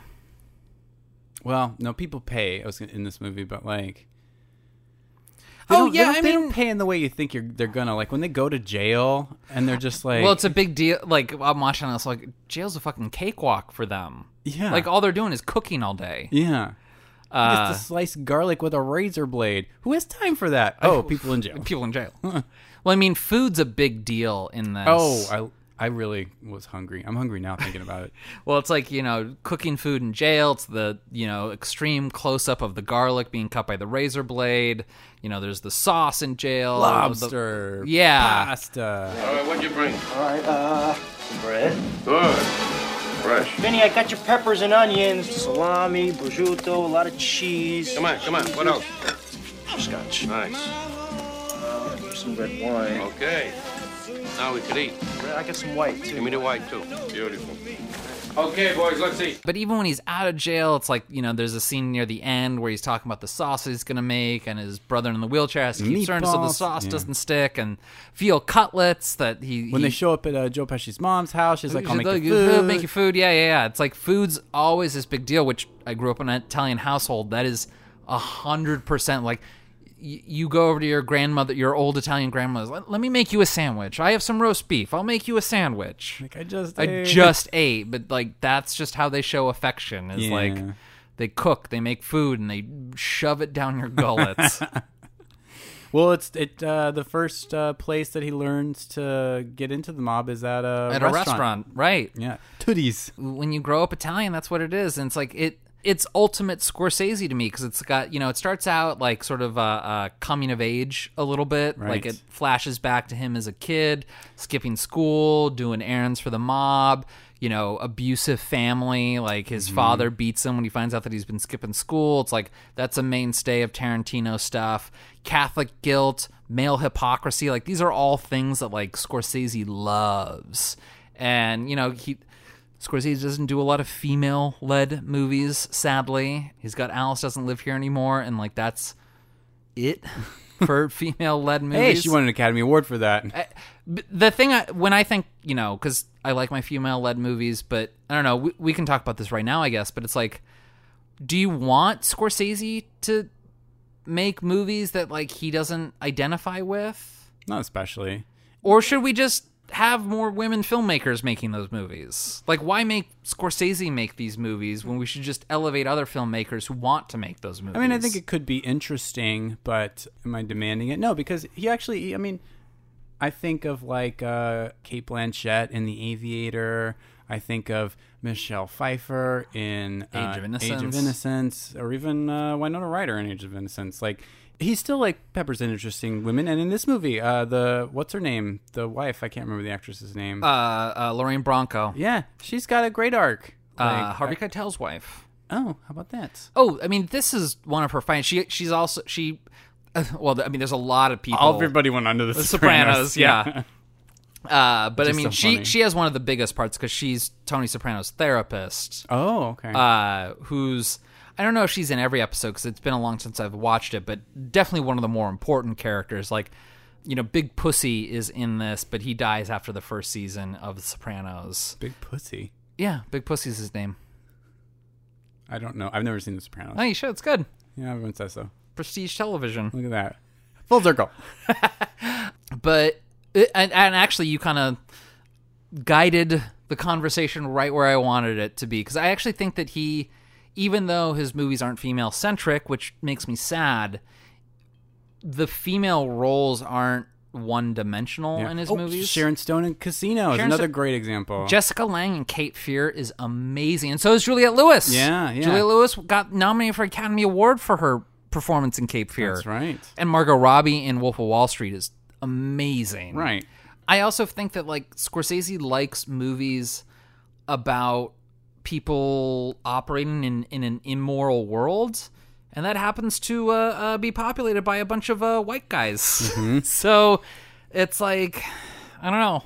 I feel like instead of like berating Scorsese for not making more female centric movies, we should just have people who want to tell those stories tell those stories, and he can keep making his gangster movies. Yeah, and also just you know be happy that the women who are in his movies have interesting parts. Yeah, generally. Like, and like, because he's still concerned. Like, they're not just accessories to men. Like, in this, like the fucking narration shifts. She gets some voiceover. She's like the technically like the star of the movie for a portion of it. Like, I know there are women like my best friends who would have gotten out of there the minute their boyfriend gave them a gun to hide. But I didn't. I gotta admit the truth. It turned me on. there are parts where we're following her storyline. Yeah. a- As opposed to Ray Liotta's. Can, okay, can I ask you a question? Yeah. Do you think Ray Liotta's the right choice for this role?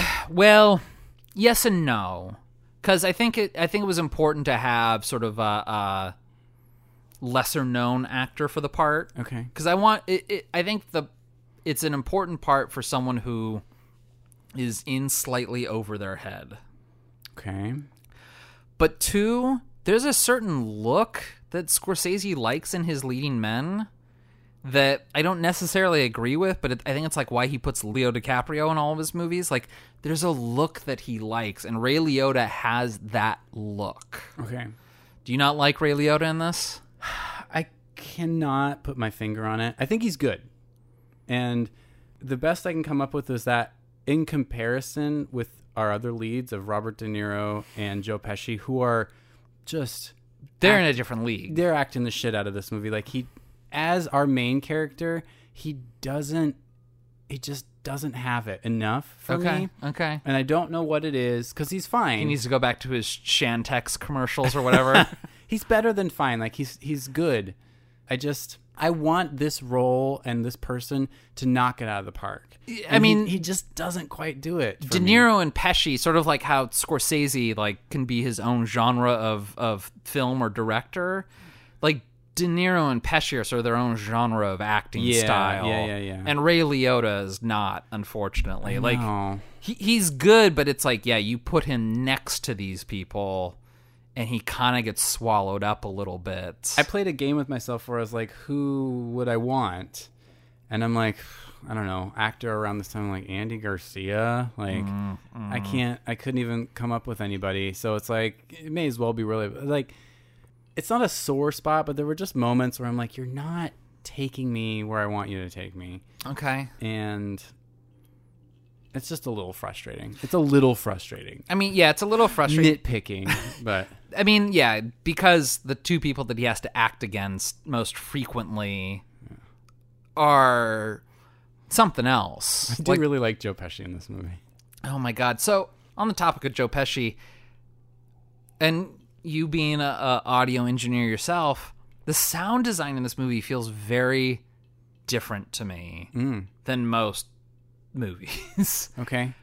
Part of it is that there's like constant sound. There's either a soundtrack playing. There's near n- near constant soundtrack. There's people talking constantly. There's foley of like glasses clinking, ice, dishes, things like that. But frequently this movie will be silent.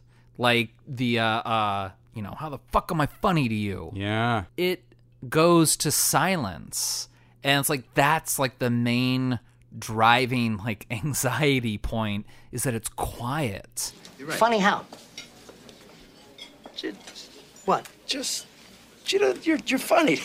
You mean, let let me understand this, because I, don't- you know, maybe it's me, I'm a little fucked up, maybe. But I'm funny how? I mean, funny like I'm a clown, I amuse you. I make you laugh. I'm here to fucking amuse you. What do you mean funny? Funny how? How am I funny? there's a couple times in the movie where it's like because the soundtrack is constant, because the people talking are constant, that are talking over each other, uh, and there's sound effects on top of it. That it's like the movie chooses to be quiet at certain points, and it draws attention to it. Like when uh, w- when when Robert De Niro is telling Lorraine Bronco like, "Oh, there's some furs down that alleyway," Oh, yeah. and like it just all the sounds cut out. Go ahead, sweetheart. I'll see you. Thanks, Jimmy. Don't worry. Don't worry. I'll try. All right? Don't forget. You gotta call me. All right. Over here? Right down there. to me like there was a couple times with the sound design where it's like it almost doesn't matter what they're saying you're supposed to just be watching them say it Yeah. probably most prominently was uh they had just done the really big score at the airport Okay. and they- Oh. they, were meeting at the bar and they were like you know Cadillac. don't don't make any big purchases and what's his face buys that fucking pink cadillac you know that My that- wife likes it. that Mary Kay pink Cadillac. and it has that Christmas song playing while Robert De Niro's like yelling at him. And really, the music's as loud as Robert De Niro's dialogue. And you can't really pick up on what he's saying a lot of the times, and that you just know he's pissed. Johnny. Are you, are you nuts? What are you getting excited for, Jimmy? What am I getting excited for? Are you stupid? We got a million fucking bulls out there. Everybody's watching us, and you get a fucking car. You're telling me I'm under excited? my mother's name. It's a wedding gift. I don't give a fuck whose name it's under. Are you stupid or what? Did you hear what I said? Don't buy anything. Don't get anything. Nothing big. Did you hear what I said? What's the matter with you? What are you getting excited for? What am I getting excited about? Because you're gonna get us all fucking pinched. That's why. What are you stupid? What's the matter with you? I apologize. What's the matter with you? Sorry. The fuck is the matter with you? I really couldn't understand what he was saying for part of it because like the music was so loud, but it didn't matter what he was saying. I already knew that he was mad, and it I don't know. It's sort of like a, a cacophonous symphony in a lot of these things where Yeah. you're just you're picking up on a lot of different sound cues. Like you're hearing the dialogue, you don't know what they're saying. You're hearing the music, but you're seeing like this violence, like someone getting like the shit kicked out of them. This movie is an inundation a little bit of se- of the senses, like because there's lots of quick cuts, there's lots of flashy uh, style choices. The soundtrack is near constant in a good way, I would say. While you're watching it, you don't. It doesn't even matter because it's like the inundation is part of it. It just keeps you. It keeps you engaged Mhm. somehow. I don't know. Like he's good at, at doing at somehow that that spell because that can make you check out too. Like if it's just constant sensory overload, I can I I, I will check out of a movie for for that. So Well, yeah, I mean, you know, when when I watch like an action movie and it's loud for like 10, 15, 20 minutes a time, then it doesn't seem like anything's loud. Yeah. Like I think of Tony Scott is, is a good example Okay. where it's like it's just he's doing that too. He's like, "Oh, I'm going to throw all the all the tricks at the uh, at you," and you're kind of just like confused, but also just I, I don't know. Like it, it's it doesn't engage me. Mhm. But for some reason here, it's used well enough that I just I, I don't want to ever look away. Yeah, one of the things that I noticed with the the soundtrack specifically is like it's all like 50 songs. You know, you got your your Perry Comos, your Robert Goulet's, you know, all these. Supremes. Uh, yeah, but the first time that we hear a rock song, or this is like a psychedelic song, is when Joe Pesci beats the shit out of that guy at the bar, the made man. Like that's the first time that we hear like rock music. And uh, like when I watch the movie, it's like anytime they play rock music is like when they're treading on dangerous waters. Oh, I think of uh, Inagata DeVita and that slow mo shot on on De Niro. Yeah, so good. That's right when he's like, I'm gonna kill some people. But it's like right after X-rated favorite Paul Sorvino. Pa- we haven't even talked about Paul Sorvino. Tells Henry like, don't deal in drugs. Like we're all on probation. Like we can't take the risk. Don't do it. And then like of course it cuts to him like in his apartment with Debbie Mazar like, you Dealing know, doing drugs. all the cocaine. and like that's when it's like Rolling Stones, Gimme Shelter, Right. stuff like that. Like anytime there's a rock song, it seems to like be an indication that they're like treading on dangerous ground. Uh, and it's just it's super subtle because like the soundtrack is near constant, and it's like, would the average moviegoer really notice that? Maybe not, but like m- also maybe on like a subconscious, Subconsciously, level, totally, yeah. Like now that it's going away from like easy listening lounge singers into this new territory, like maybe you would pick up on a sensory difference. Sure. Oh my god, can we go back to Paul Sorvino? Yeah, so Paul Sorvino. so good in this movie. I mean, he's always good, but Paulie. like, if you've seen Repo,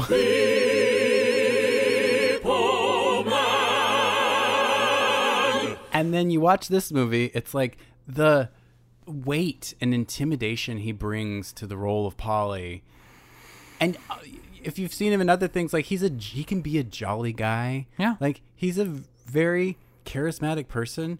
He scares the shit out of me. He's so intimidating. You know, Polly didn't move fast because Polly didn't have to move for anybody. Oh. And it's like you get it, and we talked about it in Nixon because he plays Henry Kissinger. Henry Kissinger. where it's like some his daughter Mira Sorvino Mm-hmm. uh, was dating someone who like was mean to her. Or, I don't think he hit her, but was like mean to her or something. Yeah, she called her dad, and he Yeah. showed up because he was a federal marshal with a gun. and it's like this is the movie that I'm like, if I was dating Paul Sorvino's kid, I would tread fucking lightly. Yeah. Call him sir. Yes. Like bring gifts. I just yeah, like you understand like when he like walks out of that like restaurant or whatever and he's like, "Hey," and everyone just shuts the fuck up and like starts acting circumspect again. It's like we all understand it. Yeah. This is I is this our fourth Paul Sorvino movie? I think we've only done this Repo and Nixon. He was I in could- Cruisin'. That's right. He was in Cruisin'. Oh my Yeah. God, Yeah. So yeah, totally. I fucking love Paul Sorvino. Yeah, he's so fucking He's good. really, really good. And what a range! Just the movies we've listed here. Well, yeah, because like this one, he's like the stoic sort of like he's not like a mob boss, but he's like he's high Quiet but enough on the powerful. food chain. Yeah. But it's like yeah, between this and like you never, never be able to tell that like you know six years later he's playing Henry Kissinger. Yeah.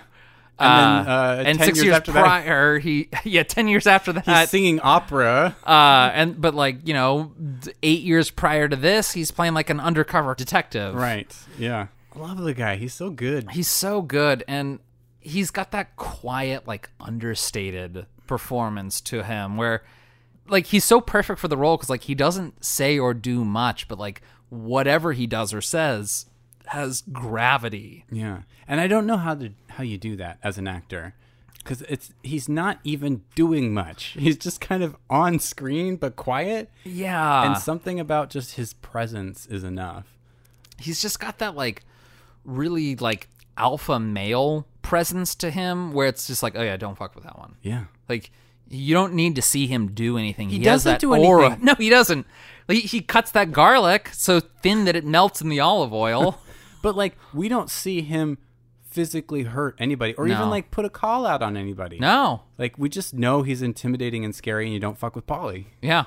And, you we all believe get it. yeah. you believe it. We're just yeah, don't, don't fuck with that guy. And you you feel how disappointing it is at the end when he's like, "Oh, you fucked up," and he like hands him thirty two hundred bucks and is like, "Don't ever talk to me again." Yeah. and like you feel that devastation. 3200 bucks.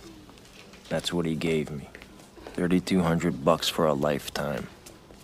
Wasn't even enough to pay for the coffin. So at the beginning or near the beginning, the first thirty minutes of this movie or something, uh, when uh, Henry's a kid, right, and he gets arrested and he gets hauled off Oh. to jail, Yeah. but like he doesn't say or do anything, and you know nothing bad happens.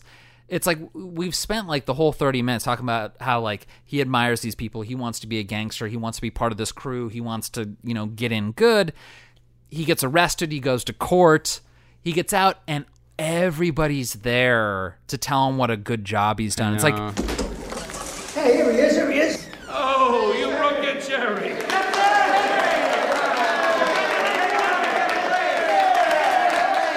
he feels ashamed but then everybody he admires comes to congratulate him and support him for doing a good job it's like positive reinforcement for him Yeah. it's like i can do all the bad shit i want and i can even get caught but so long as i don't rat on my friends and i don't snitch then it's all good. Like, I don't know. It's just like I feel his enthusiasm a little bit, like as like a young kid. Oh, yeah. Cause it's just like, you know, you spend all this time trying to get in good with people. And like right when you feel that you've let them down is the moment where they all come to, to support and congratulate you. Like, I don't know. Like feel it- it's just it's it's a great narration. Like it's good storytelling right there cuz like I'm just on board with Henry when he gets out. Like I understand his jubilation there. Yeah. Even though like it doesn't say like oh this was the best day of my life or something. No, I mean Like- that's the last scene we see of him as a kid. But two things on that. Number one, I really like the kid casting in this movie, which is something I never say. Okay. I think that they look both the Joe Pesci and the uh, Ray Liotta kids. Okay, yeah. Kind of look like them and act like them. Okay. Uh, so good job on that. Uh, second of all, that scene when he's leaving the court and uh, Robert De Niro says, Never rat on your friends, and always keep your mouth shut. the second he said that, like, I already know that's going to come back. And it does when uh, Joe Pesci kills that one dude, and everyone's asking, like, Polly specifically is asking, is like, they're on my ass. Do you know anything about this guy? You're one of the last people to see him. And keep your mouth shut. Don't rat on your friends. Like, that's, it's like, it's all come back. And, like, when it gets into, like, the messiness of the family, in Right. that, like, well, now we've got some drama going on. So you know who the uh, cinematographer was on this? Uh, why don't you tell me? Michael Ballhouse Michael Ballhouse. of uh, uh, Fast Fassbender fame. Yes, He's done the bitter tears of Peter von Kant. Exactly. And uh, he did one of the other ones, Martha, maybe? He did Martha. Yeah. Yes. And I think he's done another X rated movie, if I remember correctly. But He did After Hours. Okay. Uh, he did Age of Innocence. Oh, he did Broadcast News. Broadcast News. Uh, he's done. Yeah, he's done a bunch of movies. Michael Ballhouse. Okay, Matt, if we're talking about cinematography, there's a wonder in this movie. Well, this is like one of the most famous oneers ever. Is it not a thing of beauty? Like, I. I've seen it. I've, wa- I've watched I have it a whole independent of the- preamble for this. One. Oh, do you wanna get it- do you want- do you want to go No, no. back? You, d- say what you're gonna say. I'll say what I'm gonna say. Just I've uh, I've watched it on YouTube, independent of this movie, many times because it always comes up when people are talking about Wonders, and just in the context of the movie, it's just such a thing of beauty. Like I think of the blocking, the amount of time it took to get everybody like back to one. Oh. Can you imagine like getting all the way inside the club and be like, all right, back to one, people. Ugh. This is all you did that day. You did this, I don't know, For a five, week. five times. And you're like, This- we're this is a- done. yeah. Just there's a sh- there's a part where they're in the kitchen and I see this guy coming at me with a rack of glasses and I'm like, uh oh, that's gonna be a problem. And he walks in front of the camera between the people we're following. It's like the cow in Gremlins 2. Uh, Ah, it's just and they bring in the table with the tablecloth on it and they set up the light. It's just insane. So I can't remember his name, but he used to be like the host of uh, uh, TCM, Oh, Turn okay. Classic Movies, Uh-huh, and like he, he would like talk before a movie or like you know during ad breaks or like you know as we're returning from an ad break, and he said that like all of like his little speeches that he would say he wanted aimed at three people and i only remember two people because it was from an interview i, I listened to but the two main audiences that he always tried to like gear his little intros for were one his film school stomp buddies like he wanted to say something that would be interesting to them but he also wanted it to be interesting to his aunt that he was really close with, who knew nothing about movies or film form. Okay. Just liked watching movies. Okay. And so he's whatever intro he had, he's like it has to be interesting to both of them at the same time. And I feel like this oneer is interesting to both those people that if you were watching it not knowing what a oneer was or how hard it is, you would just kind of be taken in because the the scene itself is very engrossing. It's them sneak getting in, getting You, pa- get, past getting the in, line, you know, like- yeah, yeah. They're, they're they're at the Copa, the Copacabana, The Copacabana. Like starting outside, going down the stairs, through the kitchen, into like the Copa proper, where they get a little one of those little club tables where everyone's knees are touching. right up front. They get a Dom Perignon. And it's like, you know, if you didn't know how hard a oneer was, you would just think that's a really interesting scene because, you know, you got the music playing, it's keeping it jumpy. But like if you know or have an idea of how hard it is to do this, where you have to switch the lighting from outdoor to indoor, from brightly lit kitchen to dimly lit club space with all these people moving in front of the, camera. Yeah, the blocking is is the one where I was like, fuck. It's like I'm getting like mild anxiety thinking about the logistics of this one her. And it's not flashy, it's not like a gravity where there's all sorts of shit happening that like draws your attention to it. It's like he just did this cuz he wanted to show off. But if you didn't know that he was showing off, you might not even notice it. It has this wonderful balance between the two things. It's beautiful. It really is like a, a special thing. I really enjoy it, and and it comes in what forty minutes in, Like, Mhm. thirty minutes in. It's not Something even like like, that. here's the here's the centerpiece of my film. No, it's, just, sort of like meh. Here's a, here's a technique I know, and uh, but it, it's also like you know gimmicks are fine in movies if it's justified and i feel like this is a scene where he's trying to wow, impress her somebody. Yeah, and we as film goers want to be feel impressed. right so it's So- like we're impressed by the craft of this movie in a scene where henry is trying to impress a would-be girlfriend Yeah. and it's like it's it just It serves the fits- movie. Uh, it serves the movie Absolutely. good job ryan Thank you. There's another oneer, uh, not as impressive, but in that tiki bar, when like he's going through and introducing like everybody. There was Jimmy and Tommy and me, and there was Anthony Stabile. How you doing? Frankie Carbone. Hey, Gazidis, comment ça va? Tu vas bien, moi? And then there was Mo Black's brother, Fat How Andy, you doing, buddy? Like that. and his guys, Frankie the Wop, got in trouble? Freddie No How you Nose, doing? and then there was Pete the Killer, who was Sally Balls' brother, Wait, took care of that thing for you. and you had Nicky Eyes. What's up, guy? And Mikey Francesi. that guy. Yeah, I want to see him. and Jimmy Two Times, who got that nickname because he said everything twice. Like, I'm gonna go get the papers. Get the papers.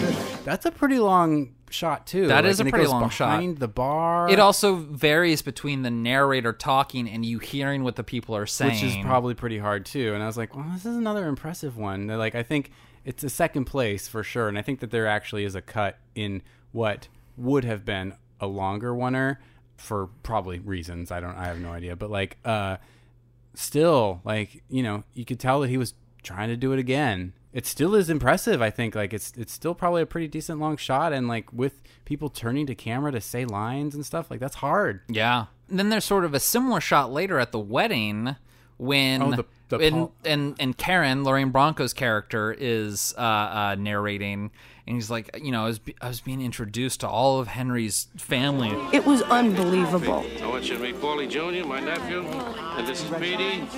There must have been two dozen Peters and Pauls at the wedding.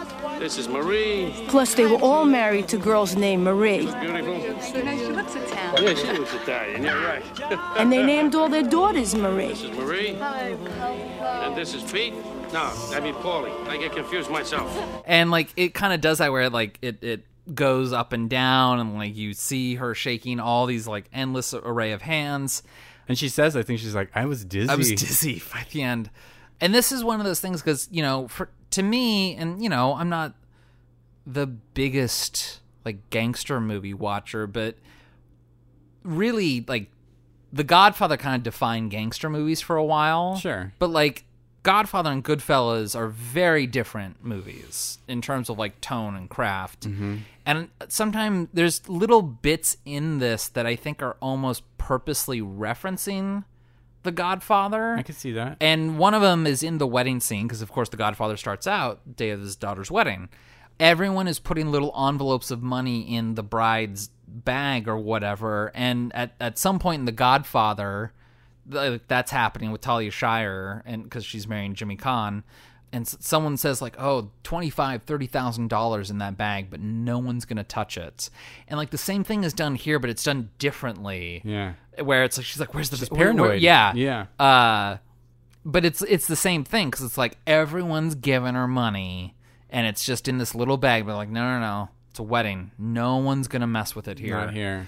But uh, Ooh, I- like I thought about that too. I was like, can you imagine the repercussions if you stole money from a wedding? A mob wedding. A mob wedding. She was marrying the mob. They they fucking torture people for that. So. Oh yeah. Oh yeah. That's just you just don't do it.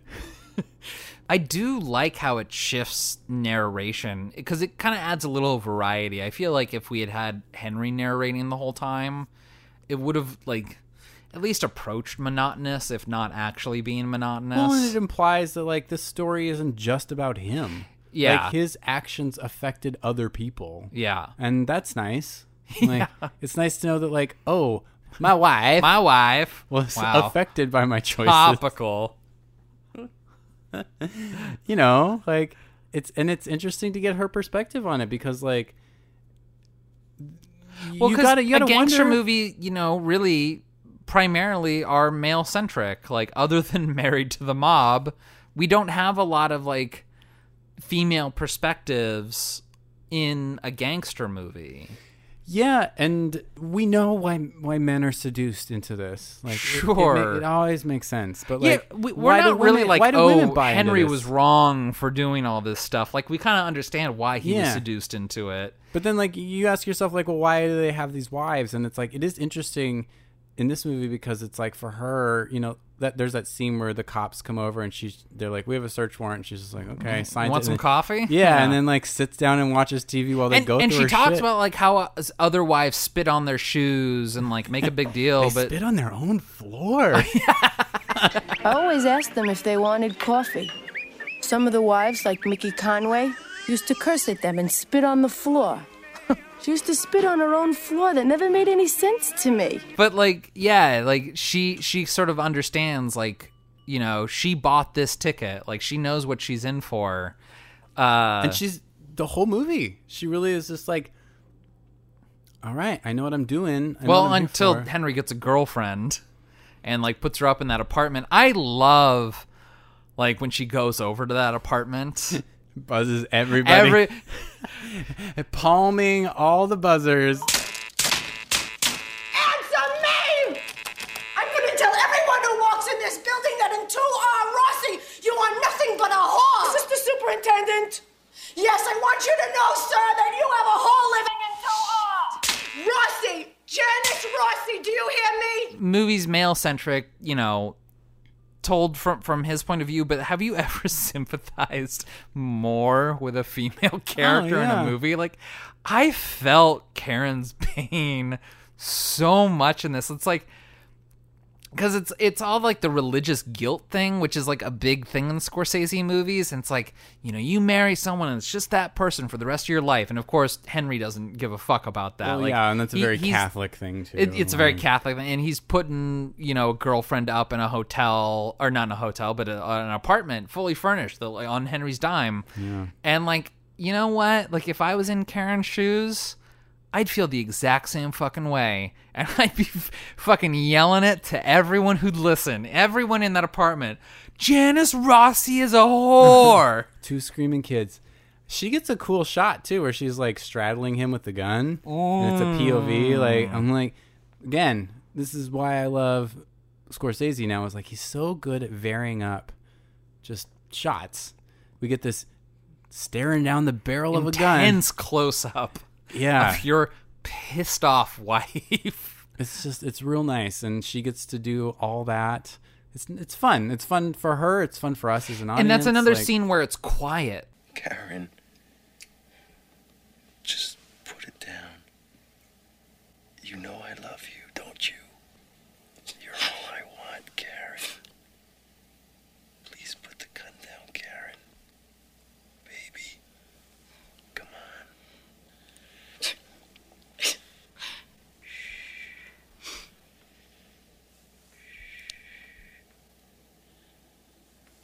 and then he slaps her and they fall off the bed and Yeah. he wrestles the gun out and but like that's another scene where like it all just quiets down like we have this whole cacophony of people talking and foley and music and then it just stops for like this really intense scene i don't know that to me i like that idea of sound design because something like the godfather which is mostly quiet like there's a soundtrack and of course there's sound design but it's a mostly quiet movie. So you have this almost like conscious reaction of being a mostly like loud movie where all like the really tense scenes are silent. I don't know. Maybe I'm overstepping myself, and let me know as an Italian. Like Italian people like to talk. They're very loud, and it's a lot of talking over each other. And uh, so when like things go quiet, like that's when serious stuff is happening. I mean, you're not wrong, but offensive. Okay,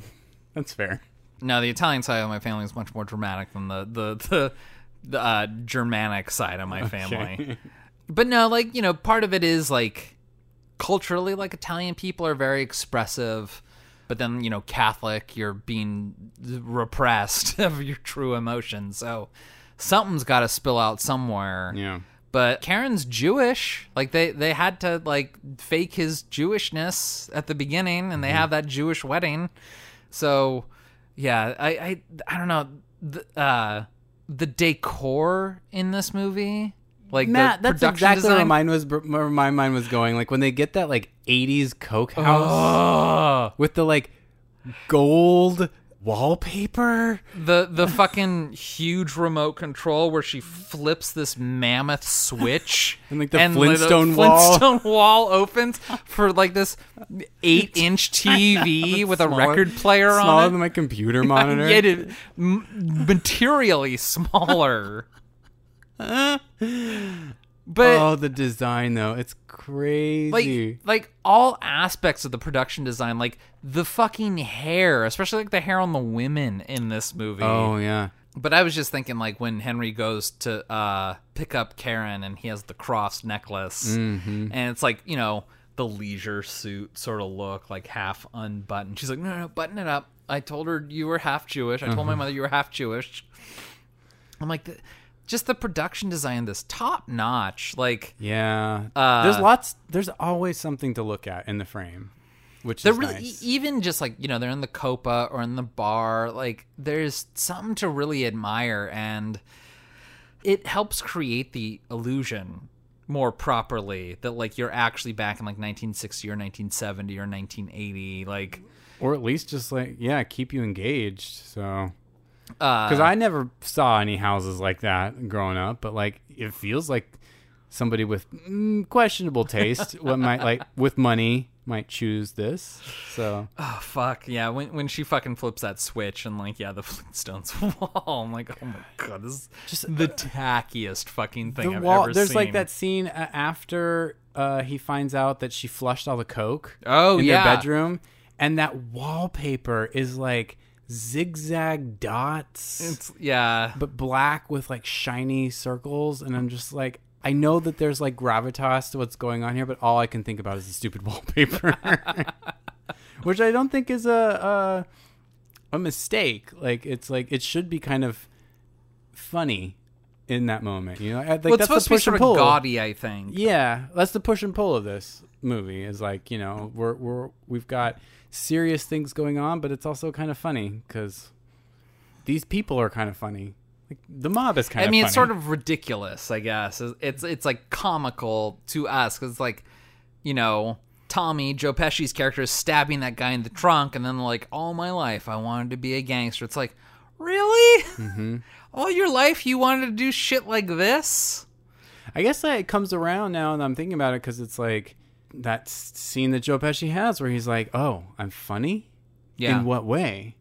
And it's like, don't take the mob lightly, even though this movie invites you to, Yeah. because like it also is a very serious thing.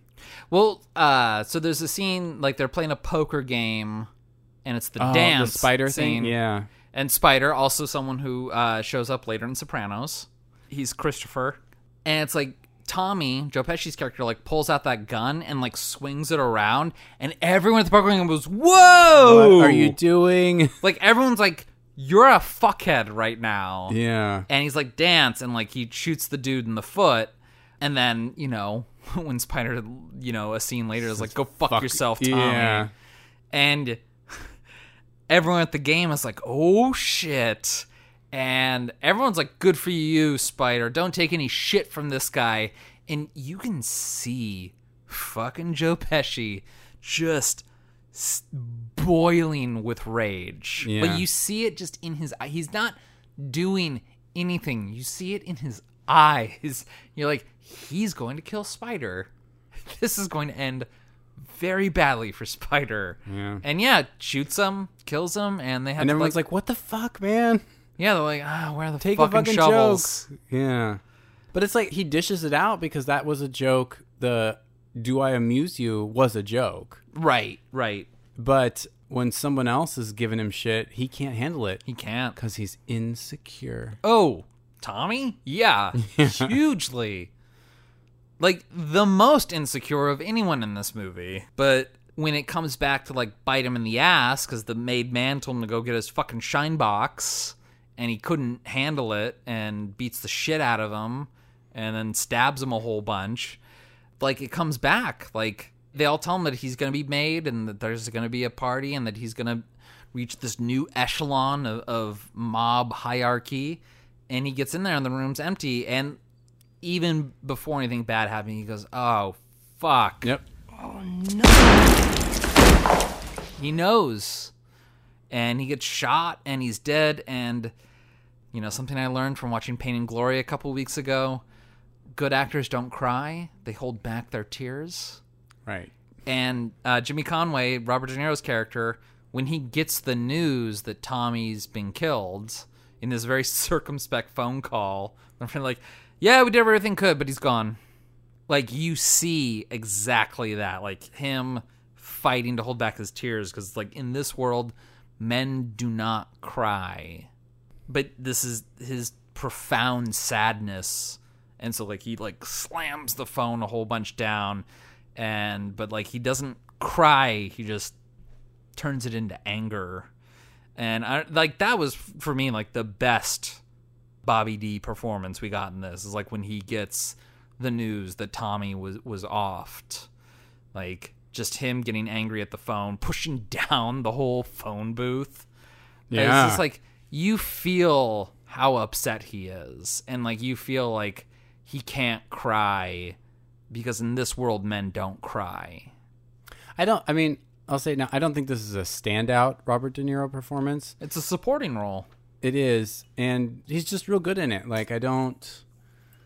I I don't want him to be more than what he is in this. This is the first time that uh, Marty and Bobby worked together since King of Comedy, which was like 81 or 82. Oh, and he doesn't even get first billing. I think Ray Liotta's top billed. Well, I mean, Ray Liotta's the star of the movie.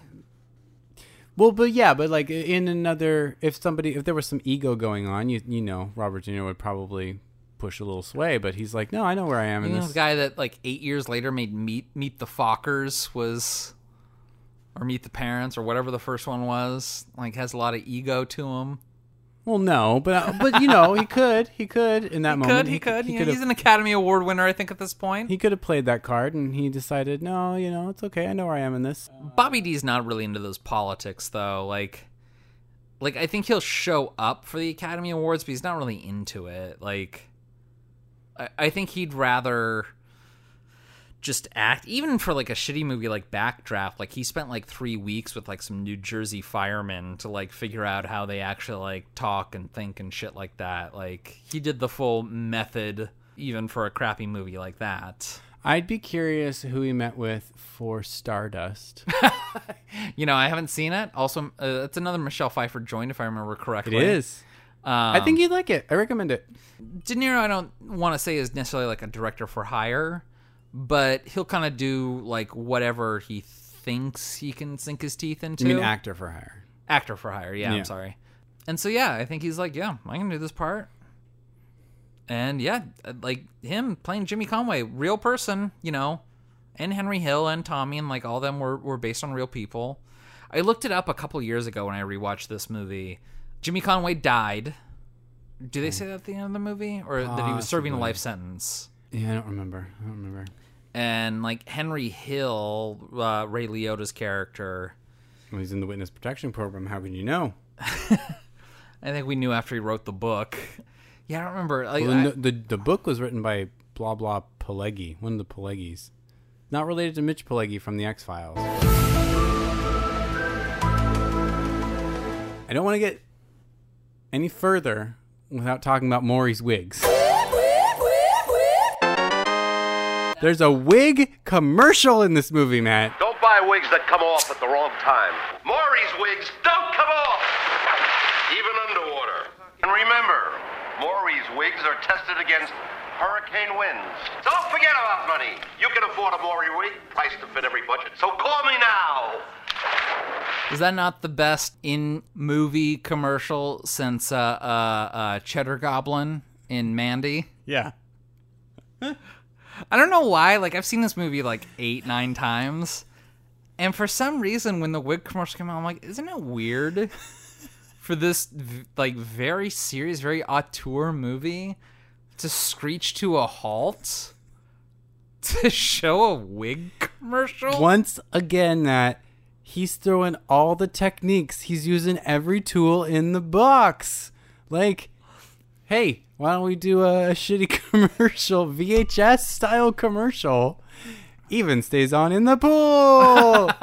like, I laughed so hard. It's so weird in the flow of the movie. I'm like, and you've got Bobby D just seething at it. I know she's so angry. because it's again it's that it's that push and pull of funny and serious 'Cause Yeah. it's like we the audience are like oh this is a funny moment and then it like pulls out to show robert de niro's character pissed off about it and it's like oh no i should be worried and upset Right. and like it's just it's another it's that theme again once again it's like oh no i can't ever delight too much because there's always violence or someone who's pissed off about I it. mean, and Maury's sort of a big character. Maury? Like, he shows up frequently throughout this movie. Yeah, he's the one who's got the idea for that Lufthansa heist. Yeah, yeah. And Multiple heists in this movie. Oh yeah, I mean, well, it's a gangster movie. That's all it's about. I know. I just I like a heist. But yeah, he gets like fucking choked a little bit, and then choked for real later. Yeah, I have a note that uh, Maury died, but I I don't remember him dying in the movie. This is after the edible He kicked in. Gets in the car and gets choked Mm. to death, and then they like leave the car. No, they ice pick him in the back. They ice, yes, Through the yeah. brainstem. Tommy ice picked him in like the spinal cord. Oh, it's terrific. Yeah, Nunzio up in the. Uh, Oh, so this is another thing. Like I, Tommy's the one that you always call for hits, and then at the end when uh, Bobby D's like, "I need you to go to Florida for this hit," right? And it's like something's up, He's like, I knew if I went to Florida, I'd never come back. right? Yeah. like that's a nice uh, callback. Well, it's like they do go to Florida, and then like they they put that they tip that guy over in like the the, The zoo, lion's den, yeah. and that's when they get arrested. And Karen comes to visit Henry with the kids, and she sees on the the roster that Janice Rossi came to visit him earlier that day. Let us sneak this shit in for you, Henry. Let her sneak this shit in. Just stop it, Karen. Just stop it. Let her do it. Let her do Stop it. Oh my god. Okay, so on that note, where she's pulling out all those delicious looking Sausages, foods, yeah. I lived in Pittsburgh for a month when my mom was recovering from an operation, Mm-hmm. and before I had come out there, my parents had discovered this tiny little Italian grocery store, and they're like, "We're gonna take you there." When we showed up, there was like one of those vans that's that that's like from old people homes, like retirement homes, kind of thing, shuttles basically. Uh, okay, yeah, yeah, yeah. That like as we're we pulled in the parking lot and as we're walking up to the store, that one of those pulled up and like a array of old Italian grandmas got Oh, out sure. to go in there, and I was like, we're at the right place. I am so excited to eat this food now, and rest assured, I just bought because I was making something with sausages. I just bought the like house sausage. I'm like, give me like Oh. four links of that. It was to this day, Matt. I think about that sausage. It was the best fucking sausage, and it was cheap, and it was just the shit. Like it's just their house sausage. It was like a dollar a link, maybe a dollar twenty-five. Yeah, you, you, you go where the immigrants go. Like I remember when I was Ugh. dating a guy who was uh, he was a Belarusian, born in in uh, Belarus. He's like, oh, let's go berry picking today, and I was like, berry picking. He goes, yeah, we'll we'll make a pie with like the blueberries that we pick. I was like, okay. So we went to this like abandoned vineyard like outside of like Woodenville or something. And the place was littered with Russian immigrants like picking plums and blueberries. I was like, "Oh shit, this is like a thing." He goes, "Yeah, like today's like the first day where they're like finally like in season." So You got to muscle in. Yeah, he's Just like push an kinda- old lady over. They don't care. but uh yeah, it was like not no one at this like abandoned vineyard spoke English. and I was like, Jesus, okay. I didn't realize, but there's a whole community Yeah. here. Yeah, you go where the immigrants go. They know where to get a good deal. A screaming deal. Also, Italian food. I love Italian food. Uh, you you're always at the Olive Garden. I, I got you a gift certificate there for your birthday last year. I, I really appreciate that. But uh, th- there's a difference between like, you know, Italian food I could make from ingredients at the QFC, and getting stuff from that grocery store in Pittsburgh. And I know Italian food is simple, but it's like the ingredients matter and where you get them and how it's spiced. Like honest, real good Italian food is you've never had it. You haven't had it probably. And when you do, you'll know cuz it's the shit. It's so fucking good. The end. My family was offended by the presence of an Olive Garden. Mm, that ain't Italian food. That ain't Italian food. Joe Pesci's mother in this movie was played by uh, uh, Martin Scorsese's real life. I mother. knew that cuz I've seen her on uh, David Letterman. Oh, really? Yeah, she's not. She makes like a lasagna with Martin Scorsese on David Letterman's show. Oh, see, there you go. Pause podcast and watch it right now. It's real Okay. good. Robert De Niro comes over and eats this pizza? And Robert De Niro loves it. He says, I make the best pizza in the whole world Why is this different than other pizza? because it's made by me. I think when she shows him his painting, he's like, "Oh, you got one dog looking one way, and one dog looking the other." It's like, yeah, all right. I mean, I see the dogs looking different directions. I don't know. It's just part of the cacophony, I suppose. Any other Goodfellas notes for you? No, I forgot my my notepad at home, so I'm just going purely off memory here. But it's just a, a, a you know two and a half hours of a sensory sensation. I was worried because like in my mind when we got these movies, I was like, oh god, Goodfellas is three hours, and I'm like, I'm pretty sure Singing in the Rain is also like two and a half hours. So like when I went to go watch Goodfellas this weekend, and I looked and it's like two twenty It's five. like two and a half. Something. Yeah. I remember it as three hours too. It's two and a half. Yeah, two and a half, uh, breezy two and a half hours. Oh, easily doable. And then yeah, Sing in the Rain's like an hour forty, and I was like, oh, I could gladly do this. But I, I thought I was gonna have to like buckle in for like an all day like six seven hour affair or something. No, they're good. Uh, but yeah, no, I'm sure I have more to say on Goodfellas, but I forgot my notes at home, so I just have to do with uh, my memory.